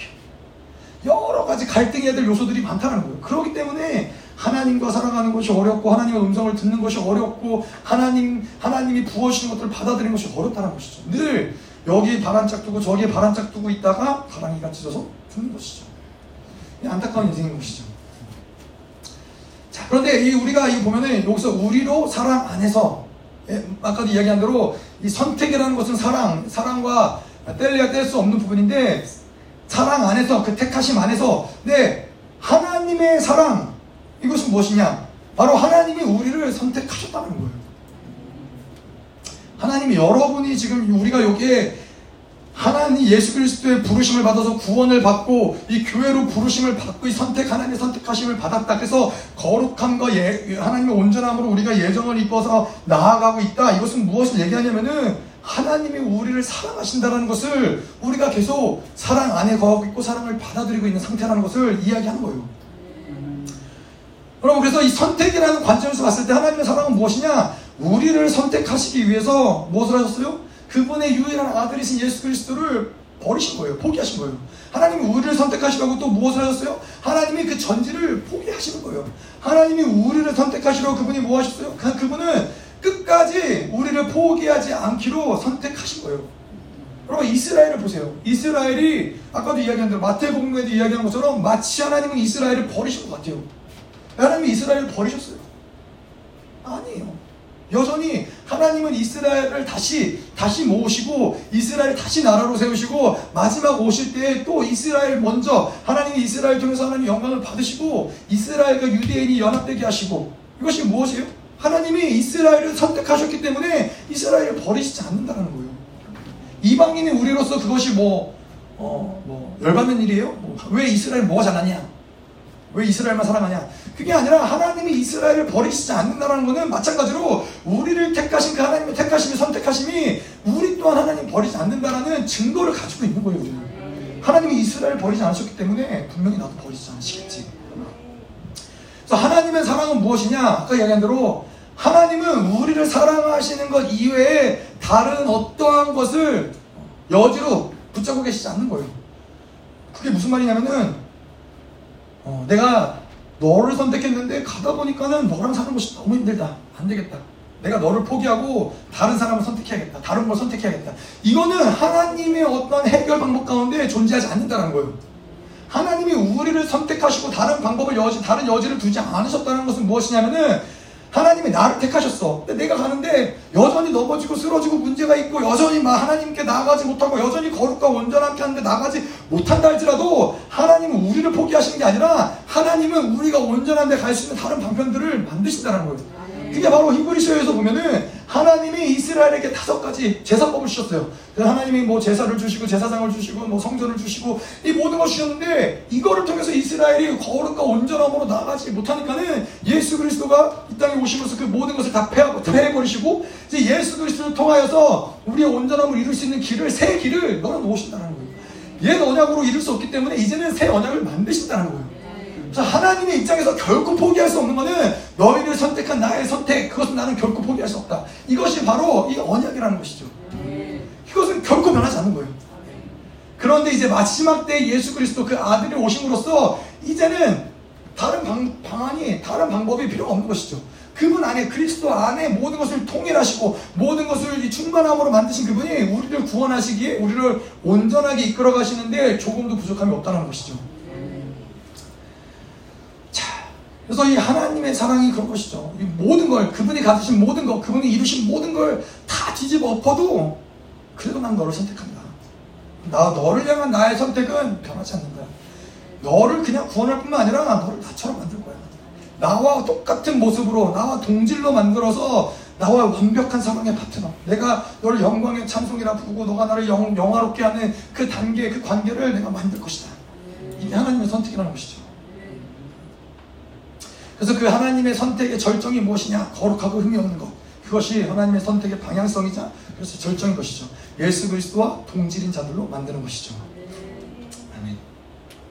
5절 보도록 할게요. 5절. 그 기쁘신 뜻대로 우리를 예정하사 예수 그리스도로 말미암아 자기 아들들이 되게 하셨으니.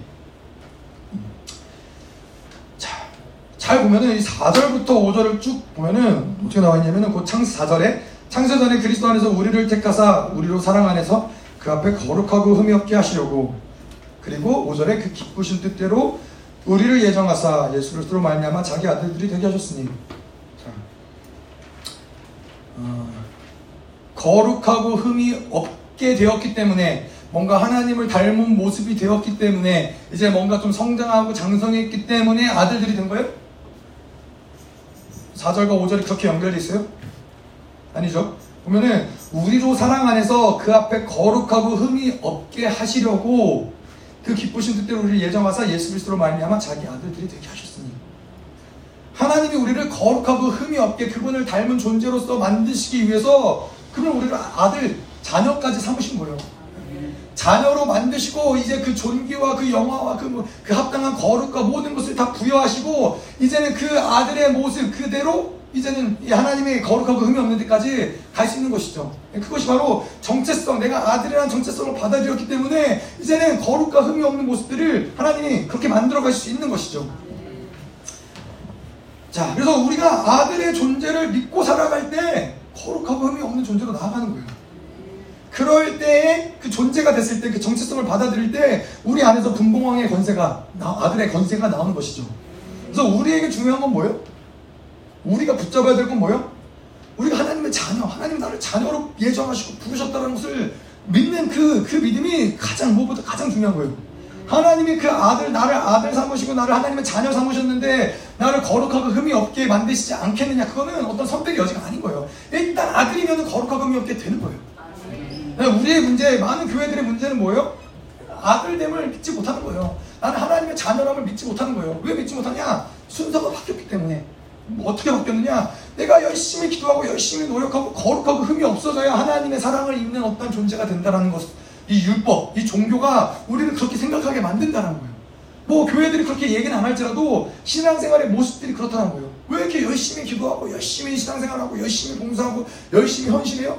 그래야 뭔가 내가 하나님의 어떠한 이, 이 사랑을 받기 합당한 자격, 하나님의 어떤 믿는 자로서의 자격을 내가 받을 수 있다고 생각하기 때문에 그래요. 반대로 얘기하면은 내가 그렇게 하지 못할 때 계속 시달리고 정죄받고 계속 원수에게 낚이고 미혹당하고 이런다는 거예요. 근데 하나님의 자녀다, 하나님의 아들이다, 이 믿음이 있는 자들에게는 내가 아무리 넘어지고 아무리 쓰러지고 아무리 죄 가운데 있더라도 아들됨을 믿는 순간 의롭담으로 확 들어가는 거예요. 목사님이 그런 얘기 하셨어요. 자기가 아무리 부부싸움을 하고 아무리 막 마음이 어려워도 예배 가운데 딱 나아갈 때는 자기가 뭐 그것 때문에 시달리고 어려워서 하나님의 사역을 하는데 방해를 받느냐? 방해받지 않는다라는 거예요. 자기는 아무리 뭐 부부싸움을 하고 시달리고 어렵더라도 예배에 나아가는 그 순간 하나님의 의롭담을 확 입어버리고 덧입고서는 그리고 예배 가운데 나아가면은 하나님이 자기, 자기를 통해서 모든 걸 다 만들어갈 수 있다는 것이죠. 근데 이게 뭐 대단한 영성이냐? 그렇지 않다는 거. 이거는 자녀라면 당연한 거라는 거예요.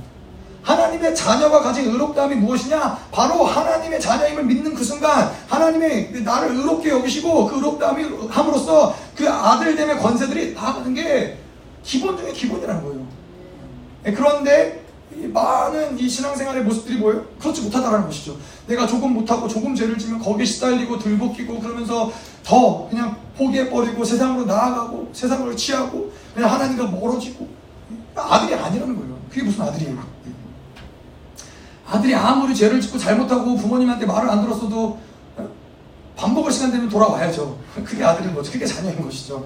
밥 먹을 시간 되게 집에 안 들어오고 밤이 늦었는데도 집에 안 들어오면은 그건 문제가 심각한 아들인 것이죠. 문제가 심각한 자녀인 거죠.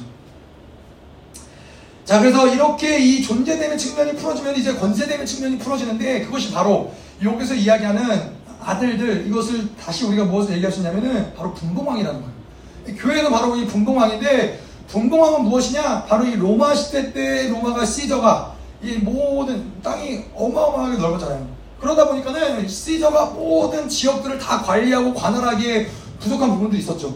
그렇기 때문에 지역마다 분봉 왕을 세웠어요. 그 지역을 다스리는 왕을 세운 거예요. 뭐 하나님의 능력이 부족해서 하나님 뭐 어떤 권세가 부족해서 뭐 분봉왕을 세우신 분은 아니지만은 하나님의 그 영광을 나누시기 위해서 하나님의 그 존귀를 나누시기 위해서 하나님의 자녀들을 분봉 왕으로 세우시고 지역들을 다스리고 통치하게 하시는 것이죠. 그것이 무엇이냐? 그것이 바로 교회라는 거예요. 그래서 교회는 반드시 반드시 지역을 다스릴 수 있는 권세를 가져야 된다는 거예요. 그렇다면 다시 말해서 교회는 반드시 에베소서 6장에서 나오는 것처럼 영적 전쟁에 탁월할 수밖에 없어야 된다는 것이죠. 영적 전쟁을 하지 않는다. 뭐 아, 우리 교회는 영적 전쟁 하지 않아요. 우리 교회는 그냥 하나님의 사랑, 그냥 우리 서로 사랑해요. 네. 그럴 수 있느냐? 네, 그럴 수 없다는 거예요. 왜냐?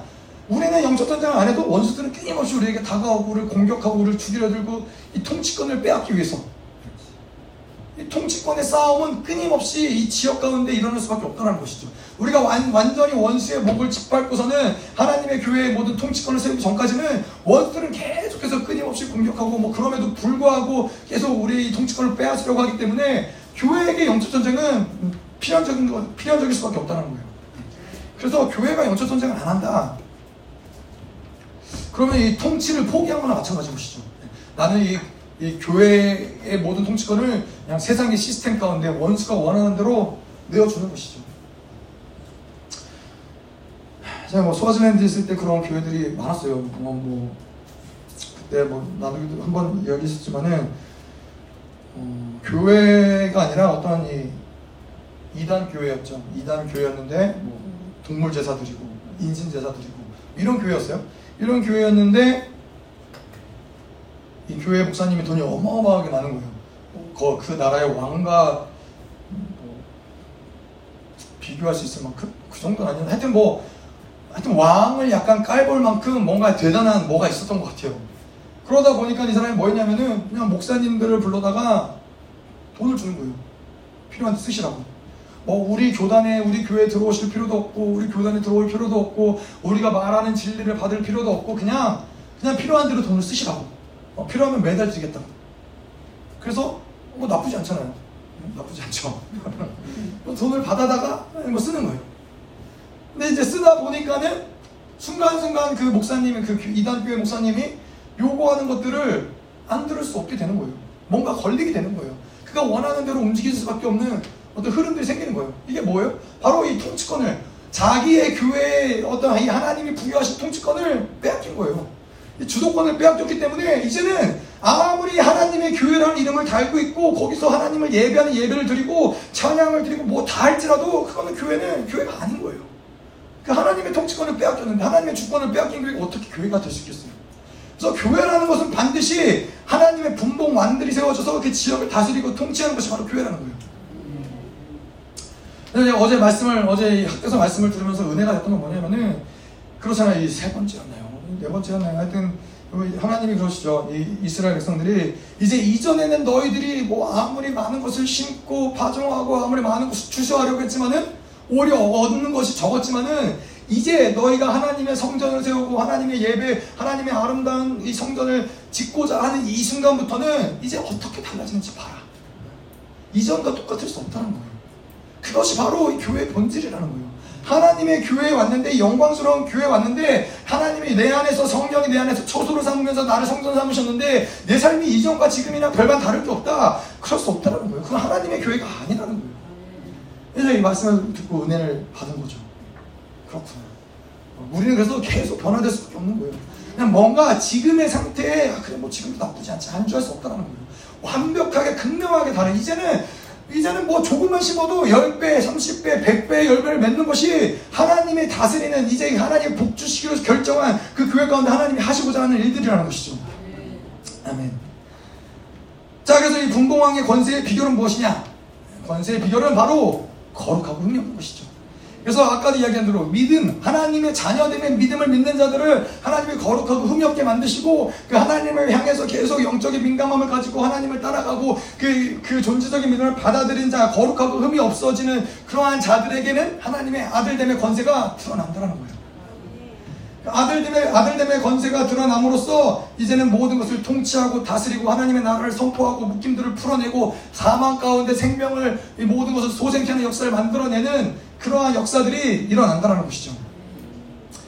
자, 근데 이 분봉왕의 권세를 세워가는 이 과정이 무엇이냐? 바로 순종을 통해서 결국 선장, 성장이 이루어진다는 것이죠. 그래서 우리가 이 순종의 단계들을 우리가 그 아브라함을 보면서도 이야기를 잠깐 했지만은 노예의 단계가 있어요. 노예의 단계는 어떤 단계냐면은 그냥 뭐 주인에게 물어볼 수도 없고 알 수도 없고 그냥 주인이 이야기하시면은 무조건 순종해야 돼요. 마당을 쓸으라고 하면 마당을 쓸어야 되고 장독대를 닦으라고 하면 장독대를 닦아야 되고 뭐 어떻게 할 수가 없어요. 그냥 순종하는 거예요. 그런데 이제 종의 단계가 되면은 무엇이냐면은 그래 뭐 하나 뭐 이제 주인이 마당을 쓸어라 그러면 뭐 마당 주인에게 어, 뭐 오늘 뭐가 있나 봐요. 그러면 주인이 오늘 누가 오기로 했다. 뭐 이 정도는 알려줄 수 있는 뭐 그런 정, 단계가 되는 거죠. 근데 이제 이 순종하면서 더 성장해 가면 어떤 이 교제 단계 가운데로 들어가면은 이제 아들의 단계가 되는 거예요. 아들의 단계는 무엇이냐? 이제 아들의 단계는 그 기업을 이제 유업으로 얻고 이제 그 권세를 얻는 것이 바로 아들의 단계라는 거예요. 그래서 이제 저는 처음 이야기를 들을 때 그랬어요. 야, 그럼 아들의 단계가 제일 높아야 되는 거 아니야? 그런 거 있잖아요. 뭐. 이 아들의 단계 다음에 뭐가 있죠? 친구의 단계가 있고 신부의 단계가 있고 여러 가지가 있잖아요. 그래도 아들이 기업을 얻는 것이고 아들이 친구보다도 더 뭔가 더 높이 써야 되는 거 아닌가라는 생각이 들었는데 하나님의 관점에서 있을 때에는 이거는 기본인 거예요. 기업을 유업으로 받는 거는 하나님의 구원을 주신 자에게는 하나님이 당연하게 주시는 것이고 하나님이 그 이상으로 원하시는 것이 무엇이냐? 바로 자기의 마음을 나눌 수 있는 그러한 자들. 아브라함에게 그 내가 어떻게 나의 비밀을 숨기겠느냐? 내종 선지자에게 내가 말하지 않고 어떻게 일을 해나겠느냐? 예, 하나님 그래서 그 그것보다 더 깊은 단계가 무엇이냐? 바로 이 신부의 단계. 밀실에 들어가서 정말 하나님의 깊은 것을 하나님과 조금 더 뜻과 하나님의 그 마음의 헤아림이 조금 더 다르지 않은 그 단계까지 나아가는 것이 하나님이 보실 때는 가장 존귀한 단계라는 것이죠. 근데 그래서 이 교회가 가져야 할 최소한의 단계가 바로 이 분봉왕의 단계라는 거예요. 교회는 이 기업을 유업으로 받고 예, 그리고 또한 이 하나님의 권세를 사용할 수 있는 이 단계가 최소한의 단계라는 것이죠. 그래서 그래서 이 아들의 단계에서 풀어진 것이 무엇이냐? 영권, 인권, 물권, 자유권. 그래서 영권이라고 이야기하는 것은 무엇을 이야기하냐면은 영의 세계를 움직일 수 있는 권세인 거예요. 우리가 기도할 때 영적인 것, 하늘에 있는 것들이 묶이기도 하고 풀어지기도 하고 예, 우리가 기도할 때 모든 원수들이 두려워 떨며 쫓겨나가기도 하고 예, 모든 묶임과 상처와 아픔들이 해결되기도 하고 이것이 바로 영권이 있기 때문에 가능한 일들이라는 거예요. 내가 뭐 수요일 날도 이야기했지만은 결국엔 내가 누구를 만난다, 누구를 사역한다 이거는 그 어떤 영적인 전쟁 누가 더 권세가 세냐 예, 이 싸움이 붙는 거죠. 그래서 저 저 원 저 안에 있는 원수가 더 세다 그러면은 이제 두들겨 맞는 거죠. 뭐, 뭐 별로 뭐 모르지만은 대화하고 왔는데 그냥 뭔가 죽을 것 같고 절망스럽고 아 내가 인생 살아서 뭐 하나 이런 마음이 훅 올라온다. 네, 그러면은 음, 맞으신 거예요. 맞으신 거예요. 네. 그런데 뭔가 내가 이제 만나갖고 대화를 했는데 그 사람이 뭔가 은혜를 받았다. 아, 뭔가 아, 그 내가 그럴 수도 있겠구나. 이런 마음이 들었다. 그럼 나를 통해서 뭔가 흘러간 것이죠. 그래서 이것이 바로 영권이라는 것인데 이 기도를 통해서 우리가 영권을 움직일 수 있는 것이고 또 인권이라는 것은 무엇이냐면은 예, 사역을 통해서 예, 또 사역을 할 수 있는 하나님의 교회를 감당할 수 있는 모든 이 인적 자원들 하나님 허락하시는 것이죠. 근데 이 인권이 중요한 이유가 무엇이냐면은 제가 에베소서를 들으면서 어, 예전에 교회가 멈췄을 때가 있었어요. 교회가 저희 열방 교회가 한번 멈췄던 적이 몇 번 있었지만은 제가 오고 나서 교회가 한번 멈췄는데 이제 교회가 모든 것이 멈추고 다시 리셋이 되면서 제 안에 있는 기대감은 뭐냐면은 저는 이제 열방교회가 처음 시작할 때부터 있었던 사람이 아니니까 하나님의 영광스러운 교회가 어떻게 세워지는지가 너무 궁금한 거예요. 어떻게 사도와 선지자의 터 위에 교회가 세워지고 이 모든 네 가지 시스, 영적 시스템, 사도, 선지자, 복음 전파자, 양육의 영이 어떻게 운행되고 이것도 이 시스템이 어떻게 구축되는 건가? 이것이 궁금했거든요. 그래서 아 이제 이제 볼 수 있겠구나. 이제 뭔가 이거를 내가 다시 리셋이 되면서 알 수 있겠구나 했는데 근데 그 비밀이 어디 있냐면은 하나님이 성령이 교회를 어떻게 영광스러운 교회를 세우느냐 바로 사람을 통해서요. 그러한 측면에서 인권이 중요하다는 거예요. 하나님이 사람을 인권을 통해서 교회에 필요한 사람들을 부르시고 사람들을 세우시면서 그 교회에 필요한 시스템들을 사람을 통해서 성령이 만들어 가시는 것이죠. 그렇기 때문에 우리에게도 이 예배수를 통해서 우리 안에 풀어져야 될 것이 뭐 다 모든 것이지만은 특별히 영권과 더불어서 인권. 예, 하나님이 이제 교회의 시스템을 구축하기 위해서 필요한 모든 사람들을 이제 이, 이 교회 가운데 보내시는 거예요. 교회 보내셔서 이제는 이 교회의 모든 시스템들을 성령이 그 사람들을 통해서 시스템이 운행할 수 있는 그 사도들, 선지자들, 복음 전파자, 양육자 이 모든 것들 시스템들을 구축하시는 것이죠. 여러분 지금 사람이 별로 없으실 때 빨리 하나 골라 잡으세요. 나는 사도, 나는 선지자, 나는 복음 전파자, 나는 양육자. 선포하시는 대로 믿음 대로 되는 거죠, 뭐. 아멘? 왜 아멘 안 했어요? 이거는 뭐 나는 사도의 직임, 뭐 직임도 그렇지만은 어떤 이 교회를 세워나가는 데 있어서 필요한 영.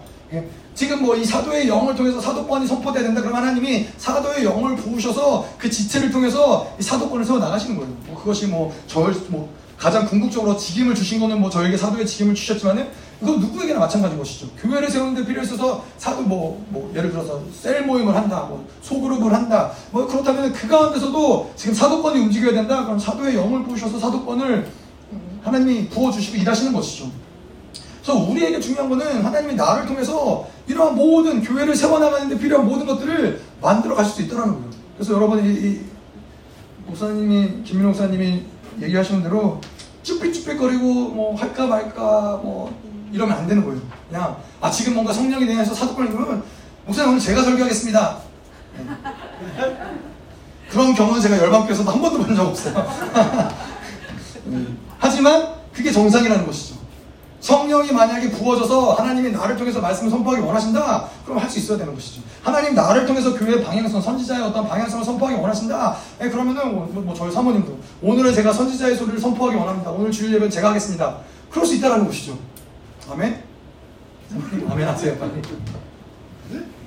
이 교회라는 건 그렇게 하나님이 복음 전 사도 선지자 복음 전파자 양육의 영을 통하여서 그 각자 한 사람 한 사람 성도에게 부어진 그 시스템을 구축해 나가시는 것이 바로 이 하나님의 교회를 만들어 가시는 그런 것이죠. 이게 그렇기 때문에 인권이 움직여야 되는 것이 필요한 것이죠. 어, 물론 사람이 없어서 교회를 운영하지 못하냐 그렇지 않죠. 어, 만약에 아무도 없고 저 혼자다 그럼 하나님이 저에게 사도 선지자 복음 전파자 양육의 영을 다 부으셔서 다 하게 하시겠죠. 네. 근데 여러분 암 지금 아멘 하시면 가장 가장 영화로운 모습, 가장 좋은 모습은 여러분들 한 사람 한 사람 통해서 그것을 이뤄나가시고 교회의 영광을 부으시고 그것들 시스템을 구축해 나가셔야 된다는 것이죠. 아멘. 물건도 마찬가지인 것이죠. 네, 교회가 사역하는 데 있어서 필요한 모든 물건 제한받을 수 없다는 것이죠. 네, 하나님이 주시고자 하면 주시는 것이고 하나님이 또 주시지 않고서도 능히 감당하게 하시면 감당하게 하시는 것이고 이 모든 것들이 결국에는 문제가 문제가 되면 안 된다는 거예요. 우리 안에서 있는 믿음은 예, 그 믿음이 있어야 된다는 것이죠. 우리가 뭔가 뭐 집회를 가기로 했는데 비행기표가 없다. 예, 그게 하나님의 뜻이 집회를 가는 것이 하나님의 뜻이면은 그게 문제가 되면 안 된다는 것이죠. 물론 하나님의 뜻이 아닌데 뭐 우리가 억지로 뭐 어떻게든 가려고 몸부림을 친다. 뭐 그러면 안 되겠지만은 하나님의 뜻이 일단 결정되면은 그 뒤에 모든 것들은 다 하나님 만들어 가시는 거예요. 우리 그 김영남 원사님도 이제 이제 뭐 농사일을 접으시고 교회로 이제 곽관으로 오시기로 하니까는 하나님의 뜻이 결정이 되니까는 그 뒤에 필요한 모든 것들을 예, 알아서 하나님이 뭐 가져갈 건 가져가게 하시고 팔 건 팔게 하시고 하나님이 나머지는 모두 다 하나님이 알아서 촉촉촉 하는 거예요. 근데 이거를 생각해봐요. 내가 이걸 다 팔고서는 이제 교회로 가야지. 그러면은 이거는 누구한테 팔고 이건 언제 팔고 이걸 언제 가지고 그러면은 10년 걸려도 못 오는 거예요. 하나님이 일하시면 그렇지 않다는 거죠. 하나님의 뜻을 정하시고 결정 그 결정에 결단을 내리면은 나머지는 하나님 만들어 가신다는 거예요. 아멘. 자, 좋습니다. 그래서 이 교회의 영광이라는 것은 결코 뭐 숫자, 사이즈 뭐 이런 것에 중요한 것이 아니라 하나님의 거룩. 예, 얼마나 이 거룩이 깊어질수록 하나님의 교제가 얼마나 깊어지느냐. 하나님의 거룩이 얼마나 깊어지느냐. 거기에 바로 교회의 영광이 있다는 거예요. 그래서 우리가 갈망해야 될 것은 무엇이냐? 하나님 오늘도 더 거룩하여 지게 하여 주옵소서. 하나님 내가 더 하나님과 깊은 교제 가운데로 나아갈 수 있도록 주님 더, 더 강력한 영광을 보여주시고 하나님 우리가 이 어떠한 곳 어느 곳에 가더라도 뭐 누구와 있더라도 내가 당신의 아들 하나님의 아들임을 잊지 않게 해달라고 하나님의 아들이기 때문에 마땅히 내가 가지고, 가, 지고 있어야 그, 그 존귀를 하나님 바라보지 않을 수 있도록 포기하지 않을 수 있도록 하나님 나에게 아들됨의 영광을 부어달라고 이것이 바로 교회의 영광인 것이죠. 아멘. 자 그래서 6절 이는 그가 사랑하는, 사랑하시는 자 안에서 우리에게 거저 주시는 바그 은혜의 영광을 찬송하게 하려는 것이라. 자 그래서 하나님이 이 동봉하게 놀라운 권세를 주시는 이유를 우리가 어떻게 설명할 수 있느냐 네, 설명할 수 없다 은혜라는 것이죠 거저 주시는 거라는 것이죠 그래서 하나님이 모든 것들을 다, 뭐, 여덟 가지 복들, 우리의 정체성, 우리의 존재, 우리의 영광, 거룩, 모든 것들을 다 하나님이 값없이 공짜로 주셨다는 것이죠. 이게 뭐 가치가 없기 때문에 공짜기 때문에 정말 말 그대로 공짜기 때문에 아무런 뭐 값어치가 없기 때문에 공짜로 주시는 거냐? 그렇지 않은 것이죠. 매길 수 없기 때문에. 그것이 천억이라고 그러면은 이제 그 가치는 천억이 돼버리는 거예요. 근데 그럴 수 없다는 것이죠. 하나님 예수 그리스도가 이 땅에 죽으신 그 은혜가 어떻게 그 어떤 값을 매길 수 있겠어요? 그것은 2천억이다 라고 하면은 그건 2천억의 가치가 있는 건데 그건 그 정도의 가치가 아니라는 것이죠. 그래서 그 값을 매길 수 없다는 거예요. 차라리 차라리 공짜로 모든 것을 내어줄 망정 예, 그 값을 치를 수 없다는 것이죠. 그래서 목사님도 예, 복음을 공짜로 주시는 공짜로 이 모든 집회를 공짜로 하시는 이유가 무엇이냐 말씀을 공짜로 나누시는 이유가 무엇이냐 이 말씀을 예, 값을 매길 수가 없기 때문에 그렇다는 겁니다. 그래서 모르겠어요. 생명사역 집회 가운데 제가 아는 바로는 한 번도, 단 한 번도 뭐 집회 비용 얼마니까 얼마 내십시오. 이런 적이 단 한 번도 없었어요. 해외 집회도 뭐 비행기표, 비행기, 어, 느 나라에 누구에게나 어, 많은 경우 비행기표를 해주시는 경우도 있지만은 비행기표만 내고 오면은 뭐 숙박비, 식사비, 뭐 모든 집회 비용, 모든 것들을 다 무료로 해주시지 그 돈을 받지 않는다는 거예요. 자, 근데 우리, 우리는 이 구원이 공짜라고 하면 우리에게 뭔가 거부감이 있다는 것이죠. 그래서 뭐 목사님 예전에 많이 하셨던 얘기지만은 종이학을 천 마리를 접어서 구원을 얻는다라 그러면은 차라리 속이 후련할 텐데 어떻게든 천 마리를 천 마리 뭐 만 마리를 접어서 어떻게든 구원을 이루려고 하면은 내가 뭔가 당당할 텐데 예, 공짜라고 하니까는 뭔가 거부감이 있는 거예요.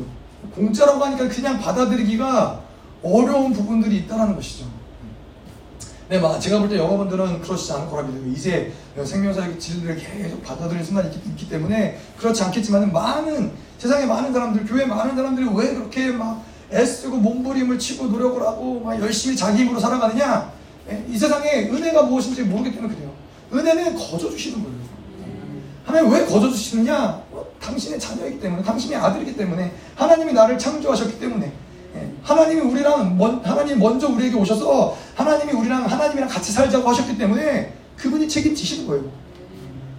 여러분들 모르겠지만은 이, 이러한 부분에 있어서 뻔뻔해야지 신앙생활을 잘하는 거예요. 하나님 나 당신의 자녀 아닙니까? 하나님 내가 당신의 아들 아닙니까? 하나님 내가 성장하는 데 있어서 하나님 나는 할 수 없습니다. 하나님이 해주셔야죠. 이 뻔뻔함이 있어야지 성장하는 거죠. 뻔뻔하다가 예, 하나님께 고개를 빳빳이 들고 뻔뻔하게 굴다가 하나님께 한 대 맞을 수 있지만은 예, 목사님의 원리대로라면은 차라리 그게 낫다는 거죠. 예, 교만하고 한 대 맞아서 꼬꾸라지는 건 소망이 있는데 확 깔아앉아가지고 고개를 쳐박고 무기력하게 그렇게 있으면은 그게 더 어렵다는 거죠. 물론 뭐 하나님이 하시면은 뭔들 못하겠냐마는 그 목사님의 우리가 이제 열방교회 흐름 가운데 있어서의 흐름은 뻔뻔해야 된다. 하나님 앞에서도 뻔뻔해야 되고 사람들 앞에서도 뻔뻔해야 돼. 내가 누군지 알아. 예, 목사님 얘기 잘 아시죠? 예, 뭐 구, 어디 뭐 구청인가 은행인가 어디 갔는데 어? 하도 자기 얘기 안 듣고 뭐 손가락 손 손도 다듬고 있고 그러니까는 목사님이 내가 누군지 알아. 그랬더니 어, 거기 높은 사람이 나와가지고 누구긴 누구예요 아무도 아니지. 예, 근데 우리에게는 그런 당당함이 있어야 된다는 거예요. 그거는 그냥 그냥 뭐 목사님이 성향이 그래가 아니라 그런 당당함이 무엇이냐? 나는 하나님의 아들이라는 믿음이 있는 거예요. 난 하나님의 자녀다. 어, 내가 아무리 큰 소리 쳐도 하나님이 나를 책임진다. 이 믿음이 있는 사람들이 쭉쭉 성장하는 거예요. 제가 열방교회 가서도 보니까는 진짜 그래요. 진짜 누가 빠르게 성장하느냐? 그러한 어떤 담대함. 목사님에게도 아 목사님 안수해주세요. 목사 됐어 저리 가. 그러면은 깨갱깨갱하고 가는 게 아니라 그냥 머리 들이밀고서는 아안 해주면 안 갈 거예요. 그러면은 목사님이 욕이란 욕을 다 하셔도 안수하신단 말이에요. 왜 그러느냐? 목사님 그런 거 조, 좋아하시거든요. 아, 정말 갈망하는구나. 이 사람이 정말로 어, 나의 기도를 필요로 하는구나. 하나님이 일하심을 갈망하는구나.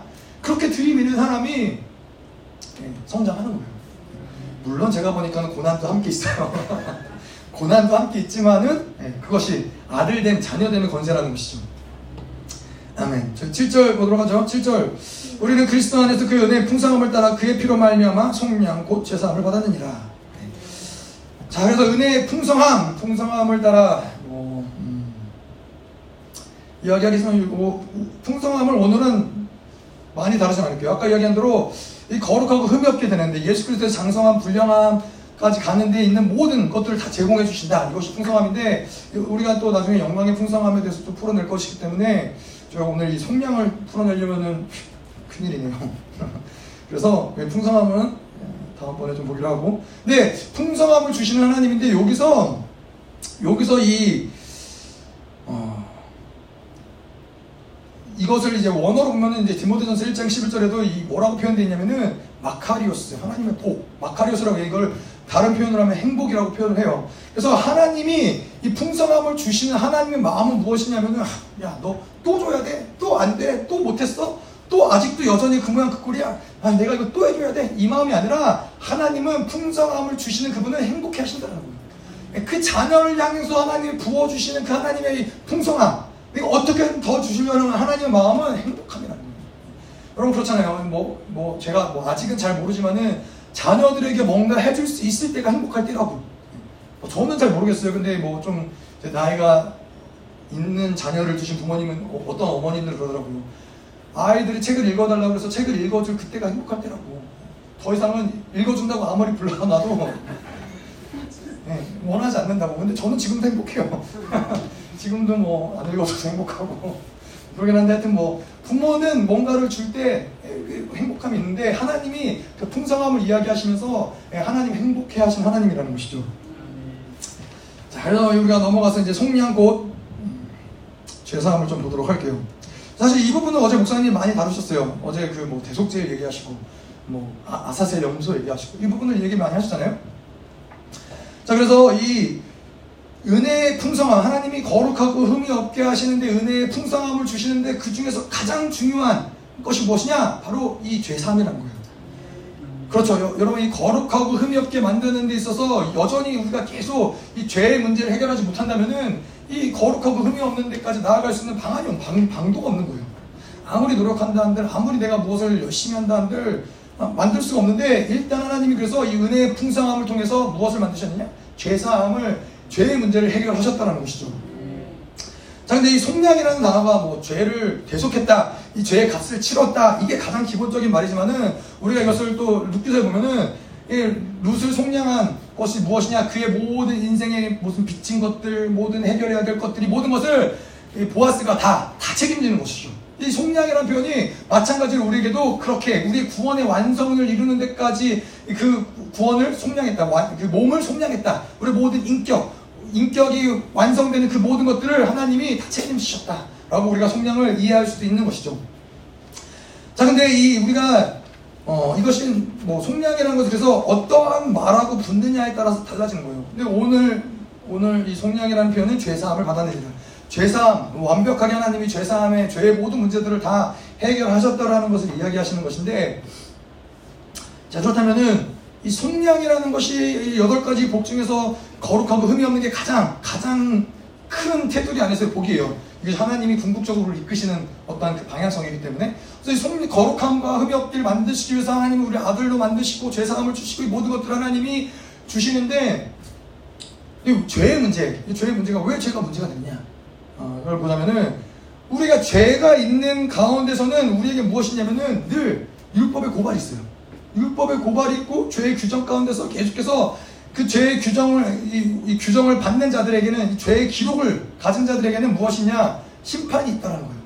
우리가 알든 모르든 여호와의 회의 가운데 구약 시대에는 여호와의 가운데서 이제 원수가 그 사람을 정죄하고 그 정죄 원, 원 원고 그죠? 원고가 되어서 검사가 되어서 죄를 고소하고 고발하면은 이제 하나님이 이제 판사가 그걸 보고 이제 죄를 마땅한 대로 심판을 하시는 것이죠.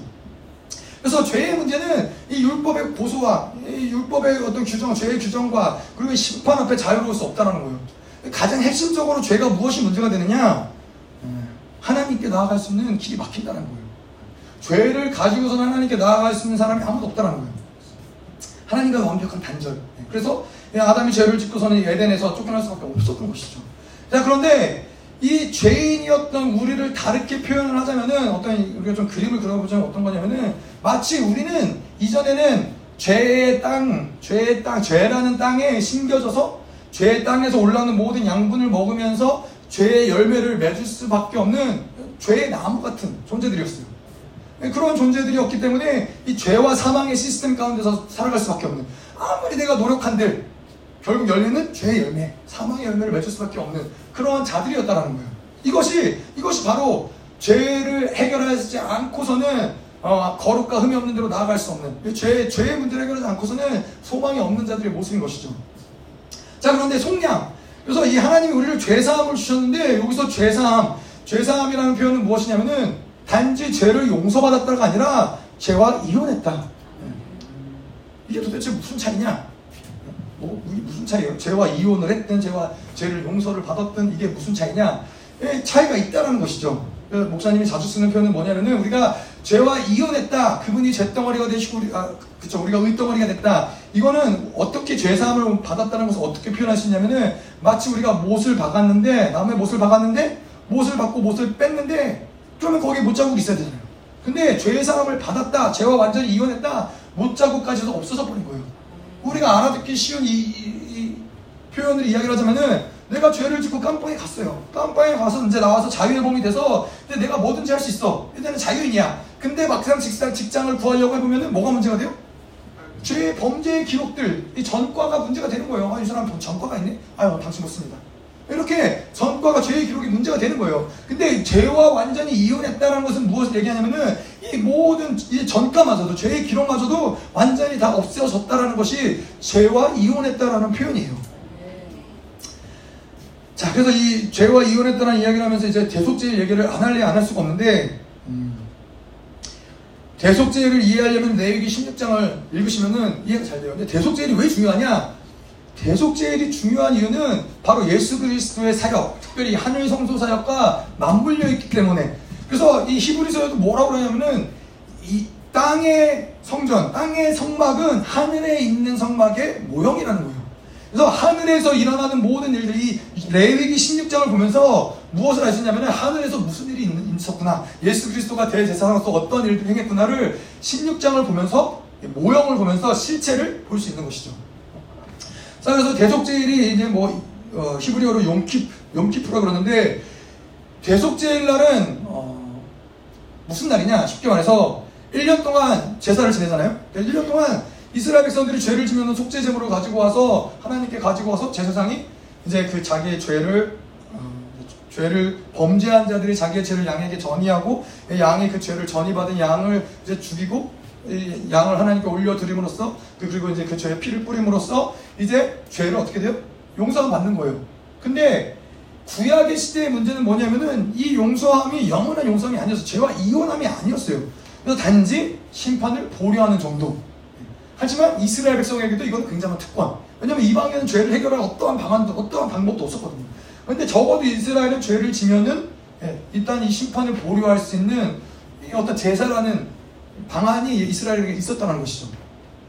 그래서 이스라엘 백성들이 이제는 죄를 짓고 그러는데 이제 죄가 계속 죄물을 속죄 제물을 드리고 드리고 드리고 죄물을 드리다 보면은 피해는 우리가 피를 이해, 이해하는 게 중요한 게 뭐냐면은 피해는 예, 정보들이 담겨져 있어요. 이거는 뭐 그냥 일반적으로도 우리가 피를 피 검사를 하죠. 그러면 우리 피 안에 뭐 어떤 병균이 있는지 뭐가 있는지 뭐 DNA 안에 뭐가 있는지 이런 것들 알 수 있단 말이에요. 근데 이 피에는 또한 뭐가 있냐면은 우리의 죄의 기록들이 있다는 거예요. 그래서 이 아, 아벨이 죽었을 때 아벨이 피가 계속 호소하는 것이 땅에서 호소하는 것이죠. 마찬가지로 죄가 전이 된 그 피, 그 피가 성막 가운데 계속 제사를 드리면서 1년 동안 피가 쌓였기 때문에 그 죄의 정보들이 쌓여 있다는 거예요. 그 성막에는. 마찬가지로 하늘 성소에는 뭐가 쌓여 있어요? 죄의 기록들. 마찬가지로 죄의 기록들이 하늘 성소에는 쌓여 있다는 거예요. 그래서 궁극적으로 대속죄라는 무엇을 하는 거냐? 이 죄로 오염되었던 성막을 깨끗하게 하는 거예요. 모든 죄의 기록들을 완전히 다 지워버리는 거예요. 근데 이스라엘이 왜 이때 대속죄일 때 막 기뻐하고 뛰고 춤추고 밤새도록 이렇게 해요? 모든 자기의 죄가 그때그때 용서받았을 뿐만 아니라 그 모든 기록들, 아까도 이야기한 대로 그 못자국마저도 그날은, 그날만큼 그 성막이 깨끗해지는 만큼은 기록이 완전히 삭제되기 때문에 그날은 완벽하게 죄로부터 자유한 날인 거예요. 근데 이스라엘의 문제는 뭐예요? 이제 대속제일이 끝나고 다음 날이 되었어요. 그럼 다음 날에 죄가 또 다시 기록되기 시작을 해요. 다음 날부터 또 다시 이거를 그래서 1년에 한 번씩 안 하면은 안 되는 거예요. 자, 그래서 이제 대속제일인데 대속제일이 이렇게 더러워진 성막을 해결하는 방법이 무엇이냐? 바로 이제는 이 대제사장이 자기의 죄를 전이하고 그, 그, 어, 재물을 하나님께 드림으로써 자기의 죄를 용서함을 받고 이제는 죄를 전이받지 않은 이제 그 재물을 가지고 이제 어, 지성소로 들어가는 거예요. 성전으로 들어가는 거예요. 들어가서 그 피를 전이받지 않은 피를 뿌림으로써 그것을 정결케 하는 것이죠. 그것을 정결케 함으로써 하나님이 모세에게 주셨던 약속은 무엇이냐면은 내가 이 속죄소에서 내가 너를 이스라엘을 만나겠다고 약속하신 거예요. 그래서 그 피를 가지고 그 피를 뿌릴 때 비로소 하나님과 만날 수 있는 그 길이 열리는 거예요. 이것이 바로 무엇이냐? 예수 그리스도가 우리 가운데서 하나님께 나아갈 수 있는 길을 열으셨더라. 그 피를 뿌림으로써 그 한 번도 죄를 짓지 않은 그 거룩한 이 죄가 전이 되지 않은 그 피를 뿌림으로써 하나님께 나아갈 수 있는 길을 열어 놓으셨다는 거예요. 그래서 우리가 어디에 나와서 예배를 드려요? 은혜의 보좌 가운데로 나아갈 수 있는 길이 예수 그리스도를 통해서 열려졌다는 거예요. 자, 그런데 음, 그러고 나서 이제 모든 어제 뭐 목사님 다 얘기하셨지만 모든 죄가 이제는 다 대속죄라 어, 깨끗해졌다. 이것을 확인하는 것이 뭐예요? 아사슬 염소예요. 예, 죄가 전이 된 염소 두 마리를 데려다가 대속죄를 하는 염소 두 마리를 데려다가 예, 한 마리는 죄를 전이하고서는 이제 그 피를 뿌려서 그 어, 죄를 아, 전, 전이하지 않은 염소를 가지고 그 피를 뿌려서 이제 거룩하게 하고 또 한 마리는 그것을 이제 죄를 전이시키고 광야로 내보내는 것이죠. 예, 아사셀 염소를 광야로 내보내서 그 죄를 제가 이제 이스라엘 장막 가운데서 완전히 분리되었다. 이것이 바로 죄와 이혼했다. 이런 뜻인 거예요. 자, 그래서 뭐 어제 목사님이 쭉 얘기를 하셨지만은 음, 속죄 제물이 된 염소는 죄의 값을 치렀다라는 데 의미가 있는 것이고 아사셀 염소는 이제 완전히 죄와 분리되었다라는 데 의미가 있는 거예요. 자, 근데 예수의 피도 마찬가지인 거죠. 예수의 피도 두 가지 기능이 있는데 하나는 우리의 죄를 감당하셔서 우리의 모든 죄를 전이받으시고 그 값을 치르기 위해서 영문 밖에서 십자가에서 죽으심으로써 우리의 죄를 완전히 어, 우리의 죄의 값을 완전히 다 치르신 것이 바로 이 예수의 피란 것이고 하지만은 이 피를 가지고는 지성소로 들어갈 수 없는 것이죠. 그렇기 때문에 이제 대제사장이신 예수 그리스도가 죄가 전이받지 않은 피를 가지고 지성소에 들어가서 그 하늘 성소에서 그 피를 뿌릴 때 그 성막이 깨끗하게 예, 깨끗하게 되는 것이죠. 자, 그런데 이제 또 우리가 좀 하늘 성소 사역을 조금 더 보자면 무엇을 이야기해야 되냐면은 하늘 성소 성막을 히브리서에는 이렇게 얘기하고 있어요. 그리스도께서 장래 좋은 일에 대제사장으로 오사 손으로 짓지 아니한 것 곧 이 창조에 속하지 아니하고 더 크고 온전한 장막으로 말미암아 손으로 짓지 않은 창조에 속하지 않은 장막이 하늘에도 존재한다는 거예요. 이 장막에는 어 이제 이제는 모든 죄의 기록들이 뭐 이 땅의 장막에서 쌓였던 것처럼 그 아까도 이야기한 것처럼 여호와의 회의가 이전에 있으면서 원수가 이제 원수가 그것들을 고소하면서 그 죄가 기록되어지고 죄가 기록되어지는 대로 또 심판이 진행되어지고 이 모든 죄의 기록들이 하늘 성막에 쌓였다면은 이제는 예수 그리스도가 이제 오심으로써 어떠한 변화들이 있었냐? 이 자기의 피를 가지고 보면 이렇게 나와 있어요. 12절에 보면은 염소와 송아지의 피로 하지 아니하고 오직 자기의 피로 영원한 속죄를 이루사 단번에 성소에 들어가셨느니라. 14절에 보면은 하물며 영원하신 성령으로 말미암아 흠없는 자기 하나님께 드린 그리스도의 피가 어찌 너의 양심을 죽은 행실로 깨끗하게 하고 살아계신 하나님을 섬기게 하지 못하겠느냐 이 땅에서 드려진 모든 이 황소와 염소의 피로써도 그 죄를 정결하게 하고 용서받는 어떤 그 기능들이 가능했는데 한 번도 죄를 짓지 않은 예수 그리스도의 피를 그 성막 가운데 뿌렸을 때는 그 죄의 기록들은 사라질 뿐만 아니라 그 이제는 그 양심의 뿌림바 되어서 우리 안에 그 보혈이 내재되어서 뿌림바 되어서 양심에 기록된 모든 죄악들을 걷어낼 뿐만 아니라 여러분 죄의 기록들이 사라졌다는 것이 무슨 의미가 있냐면은 이제는 죄가 주었던 그 영향력, 죄가 주었던 그 어떤 이 힘들 이것들로부터 완전히 해방되었다는 거예요. 그래서 우리가 이걸 아까 이야기한 대로 뭐 죄가 우리가 죄의 땅에서 죄 양분을 가지고 뭐 로마서에서 나오는 어떤 그런 표현이잖아요. 이거를 어떻게 우리가 이해할 수 있냐면은 이제는 이 나무가 죄, 죄라는 땅에서 완전히 뿌리째 뽑아, 뽑혀져서 하나님의 아들의 나라, 그 의의 땅에 심겨진 바 되었다는 거예요. 그렇기 때문에 이제는 우리가 죄를 지어도 혹시 넘어져서 죄를 진다 하여도 밑둥이 잘린 나무라는 거예요. 이전에 그 영양분, 죄의 영양분을 받으면서 죄의 시스템 가운데서 운행되던 그 나무가 아니라 이제는 밑둥이 잘려져서 이제는 옮기운 바 되어서 이제는 그 죄를 지어도 그 죄가 영원히 기록, 기억되지 않는 그런 존재로 살아간다는 거예요. 하늘 성막에는 이제 죄를 기록하는 기, 어떤 이 기능들이 존재하지 않아요. 우리가 아무리 죄를 지어도 하늘 성주에는 그 죄가 기록되지 않는다는 거예요. 오직 유일하게 죄가 기록되는 곳이 어디예요? 우리의 양심에 기록이 돼요. 이 양심에 기록되는 것이 무엇이냐? 우리가 계속 어, 이전에도 율법이 오기 전에도 로마서에서 보면은 율법이 오기 전에도 죄를 지으면은 그 양심이 고발한다고 돼 있어요. 근데 양심은 우리의 창문과 같아서 이것이 계속해서 죄로 인하여 더러워지면은 하나님을 볼 수도 없고 하나님 말씀을 받아들일 수도 없고 계속 막혀지는 것인데 이것을 이제 우리 마음에 핏버림을 받았기 때문에 이제는 우리가 회개할 때 어떤 역사가 일어나느냐 이미 이미 하늘 성수에 있는 모든 죄의 기록들은 예수 그리스도가 단번에 제사로 모든 것을 해결하지만 양심에 있는 것들을 우리가 계속해서 피를 뿌림으로써 이 양심에 기록된 기록들이 사라지면서 더 거룩하고 온전한 데로 나아가는 거예요. 근데 반대로 이 양심에 기록된 죄, 죄의 기록들이 계속해서 회개로 인해서 이것들이 지워지지 않는 상태가 된다. 그러면은 이것들이 계속 축적이 되는 거죠.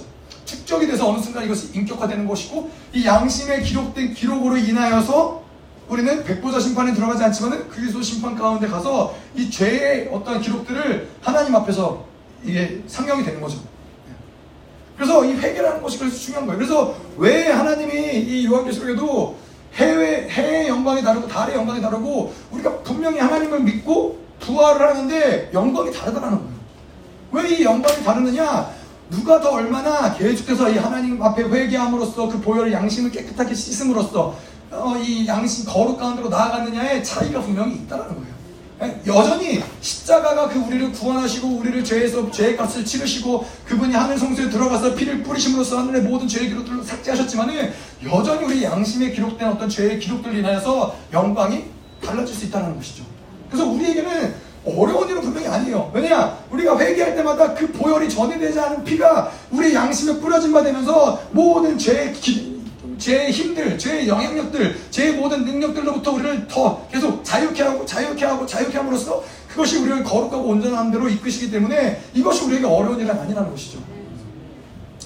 네, 목사님 뭐 그런 얘기까지 하셨어요. 이제는 우리가 뭐 하나님께 나아가서 물론 신실한 마음으로 하나님께 나아가서 죄를 고백하고 그죄 회개함으로써 하나님이 주시는 그 용서의 감격과 은혜를 누릴 수도 있어야 되지만은 또 한편으로는 이제 하늘 성수에 기록된 모든 죄의 기록들이 단번에 없어짐으로써 우리는 그냥 한 번 생각한 것만으로도 죄의 모든 양심에 기록된 것들이 삭제될 수 있다는 거예요.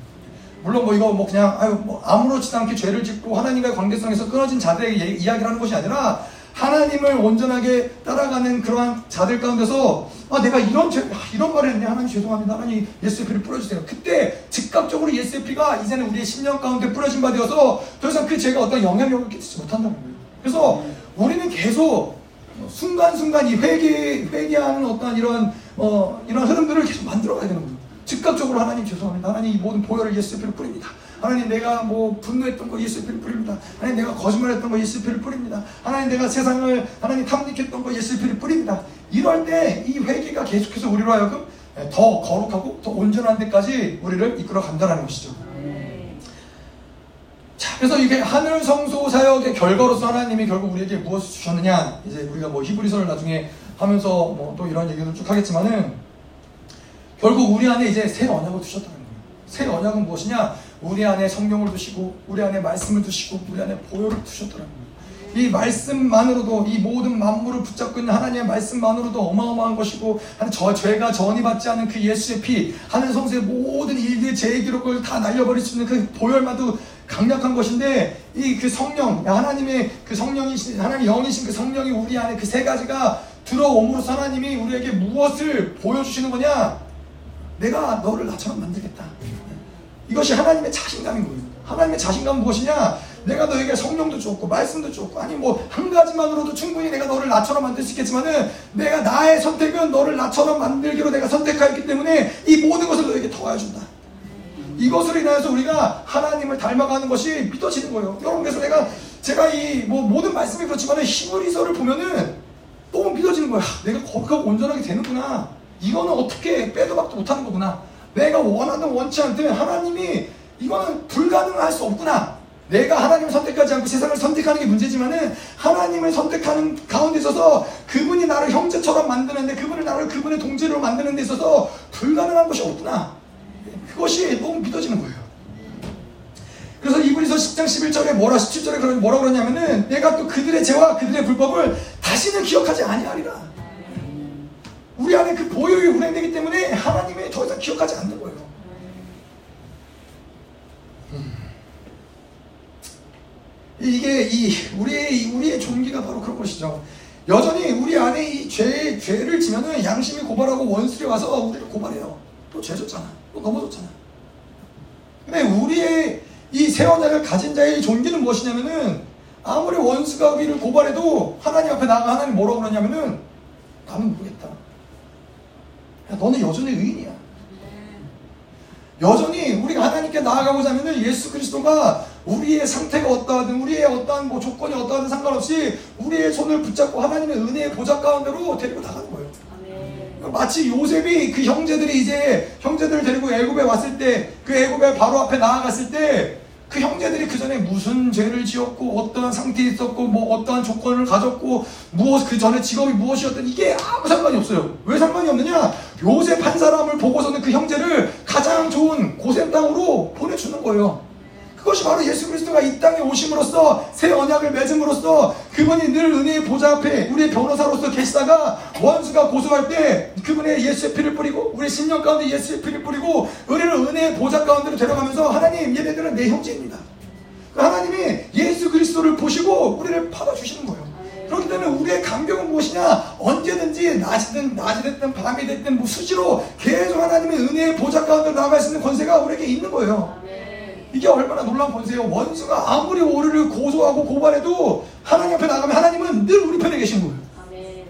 내가 분명히 분명히 죄를 졌어. 뭐 원수들이 그냥 고소하는 게 아니에요. 원수들이 없는 얘기를 하는 게 아니에요. 너 그런 죄 졌잖아. 맞아. 나 그런 죄 졌어. 얼마나 어리석은 일이에요. 원수가 고소하는데 하나님은 기억하지 않는다. 내가 다시는 너의 죄를 기억하지 않는다. 하나님은 기억하지 않으시는데 왜 원수가 고발하고 고소하는 것들을 받아들이냐는 거예요. 우리는 그냥 하나님께 나가면 돼요.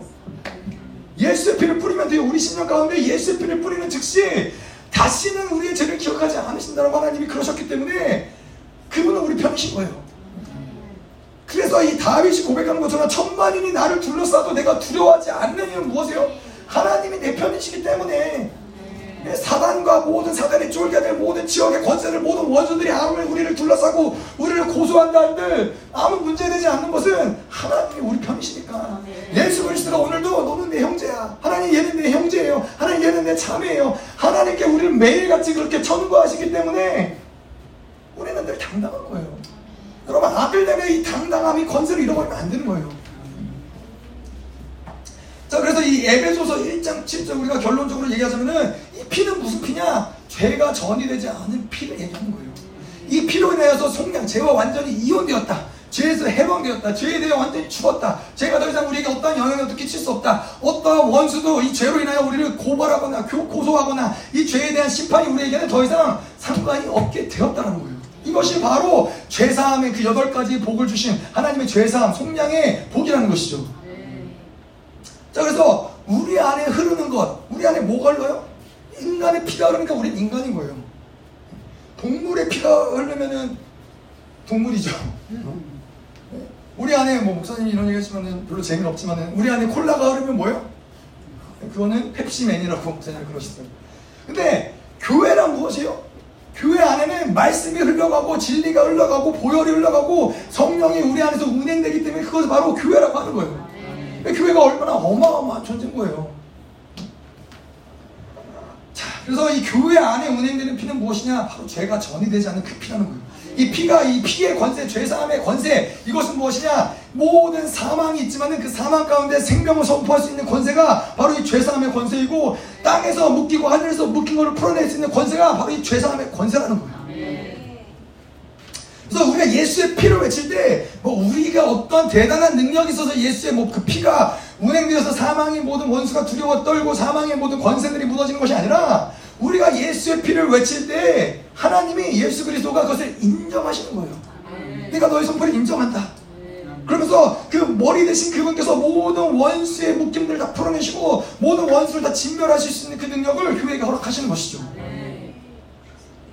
자, 그래서 이 히브리서 12장에도 보면은 이 피가 있어요. 이 피가 나와요. 뭐라고 그러냐면은 어, 12장에 그러나 이, 너희가 이른 곳은 시온산과 살아계신 하나님의 도성이 하늘의 예루살렘과 천만 천사와 하늘에 기록된 장자들의 모임과 교회 만민의 심판자이신 하나님과 및 온전하게 된 의인의 영과 새 언약의 중보자이신 예수와 및 아벨의 피보다 더 나은 것을 말하는 뿌린 피니라.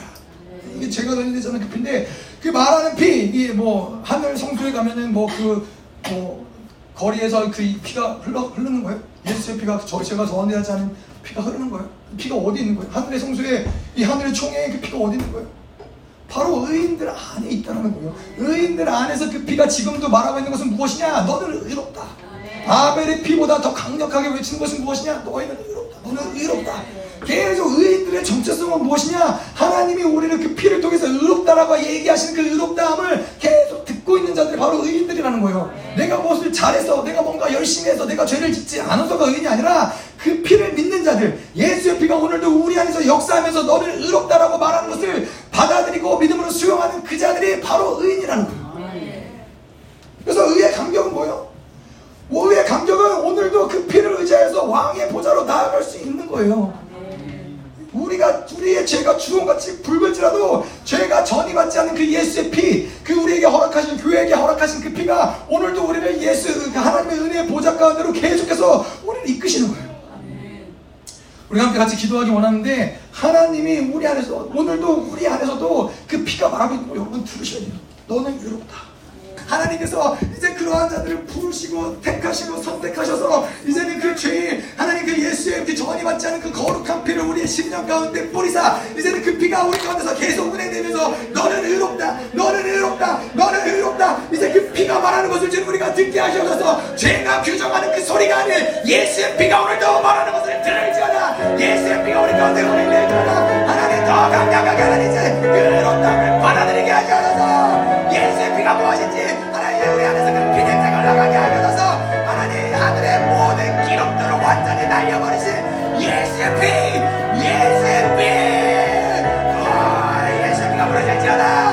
모든 죄의 능력 죄의 요는 죄의 권세를 하나님 다 있는 예수의 피 예수의 피더 임하게 하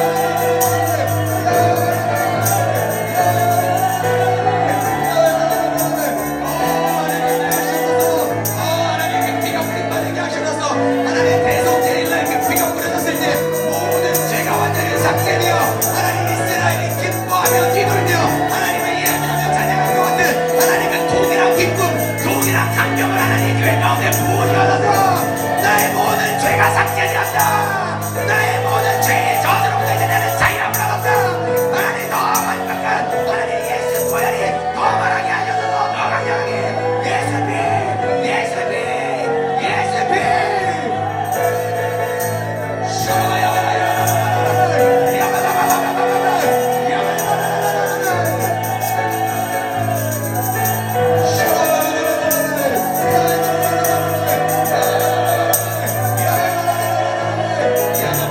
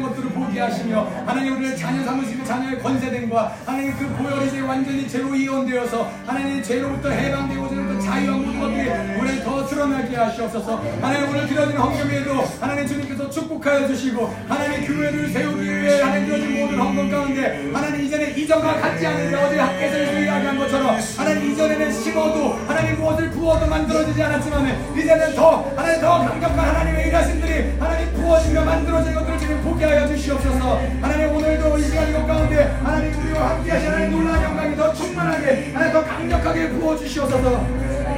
이제는 우리 주 예수 그리스도의 무한하신 은혜와 아버지 하나님의 놀라운 사랑과 성령 하나님의 내주 두통 충만케 하시는 역사가 오늘 당신의 교회로 예수의 피로 하나님 모든 것이 정결되는 당신의 사랑하는 자녀들에게 하나님 그 교회 가운데 가정 가운데 기업과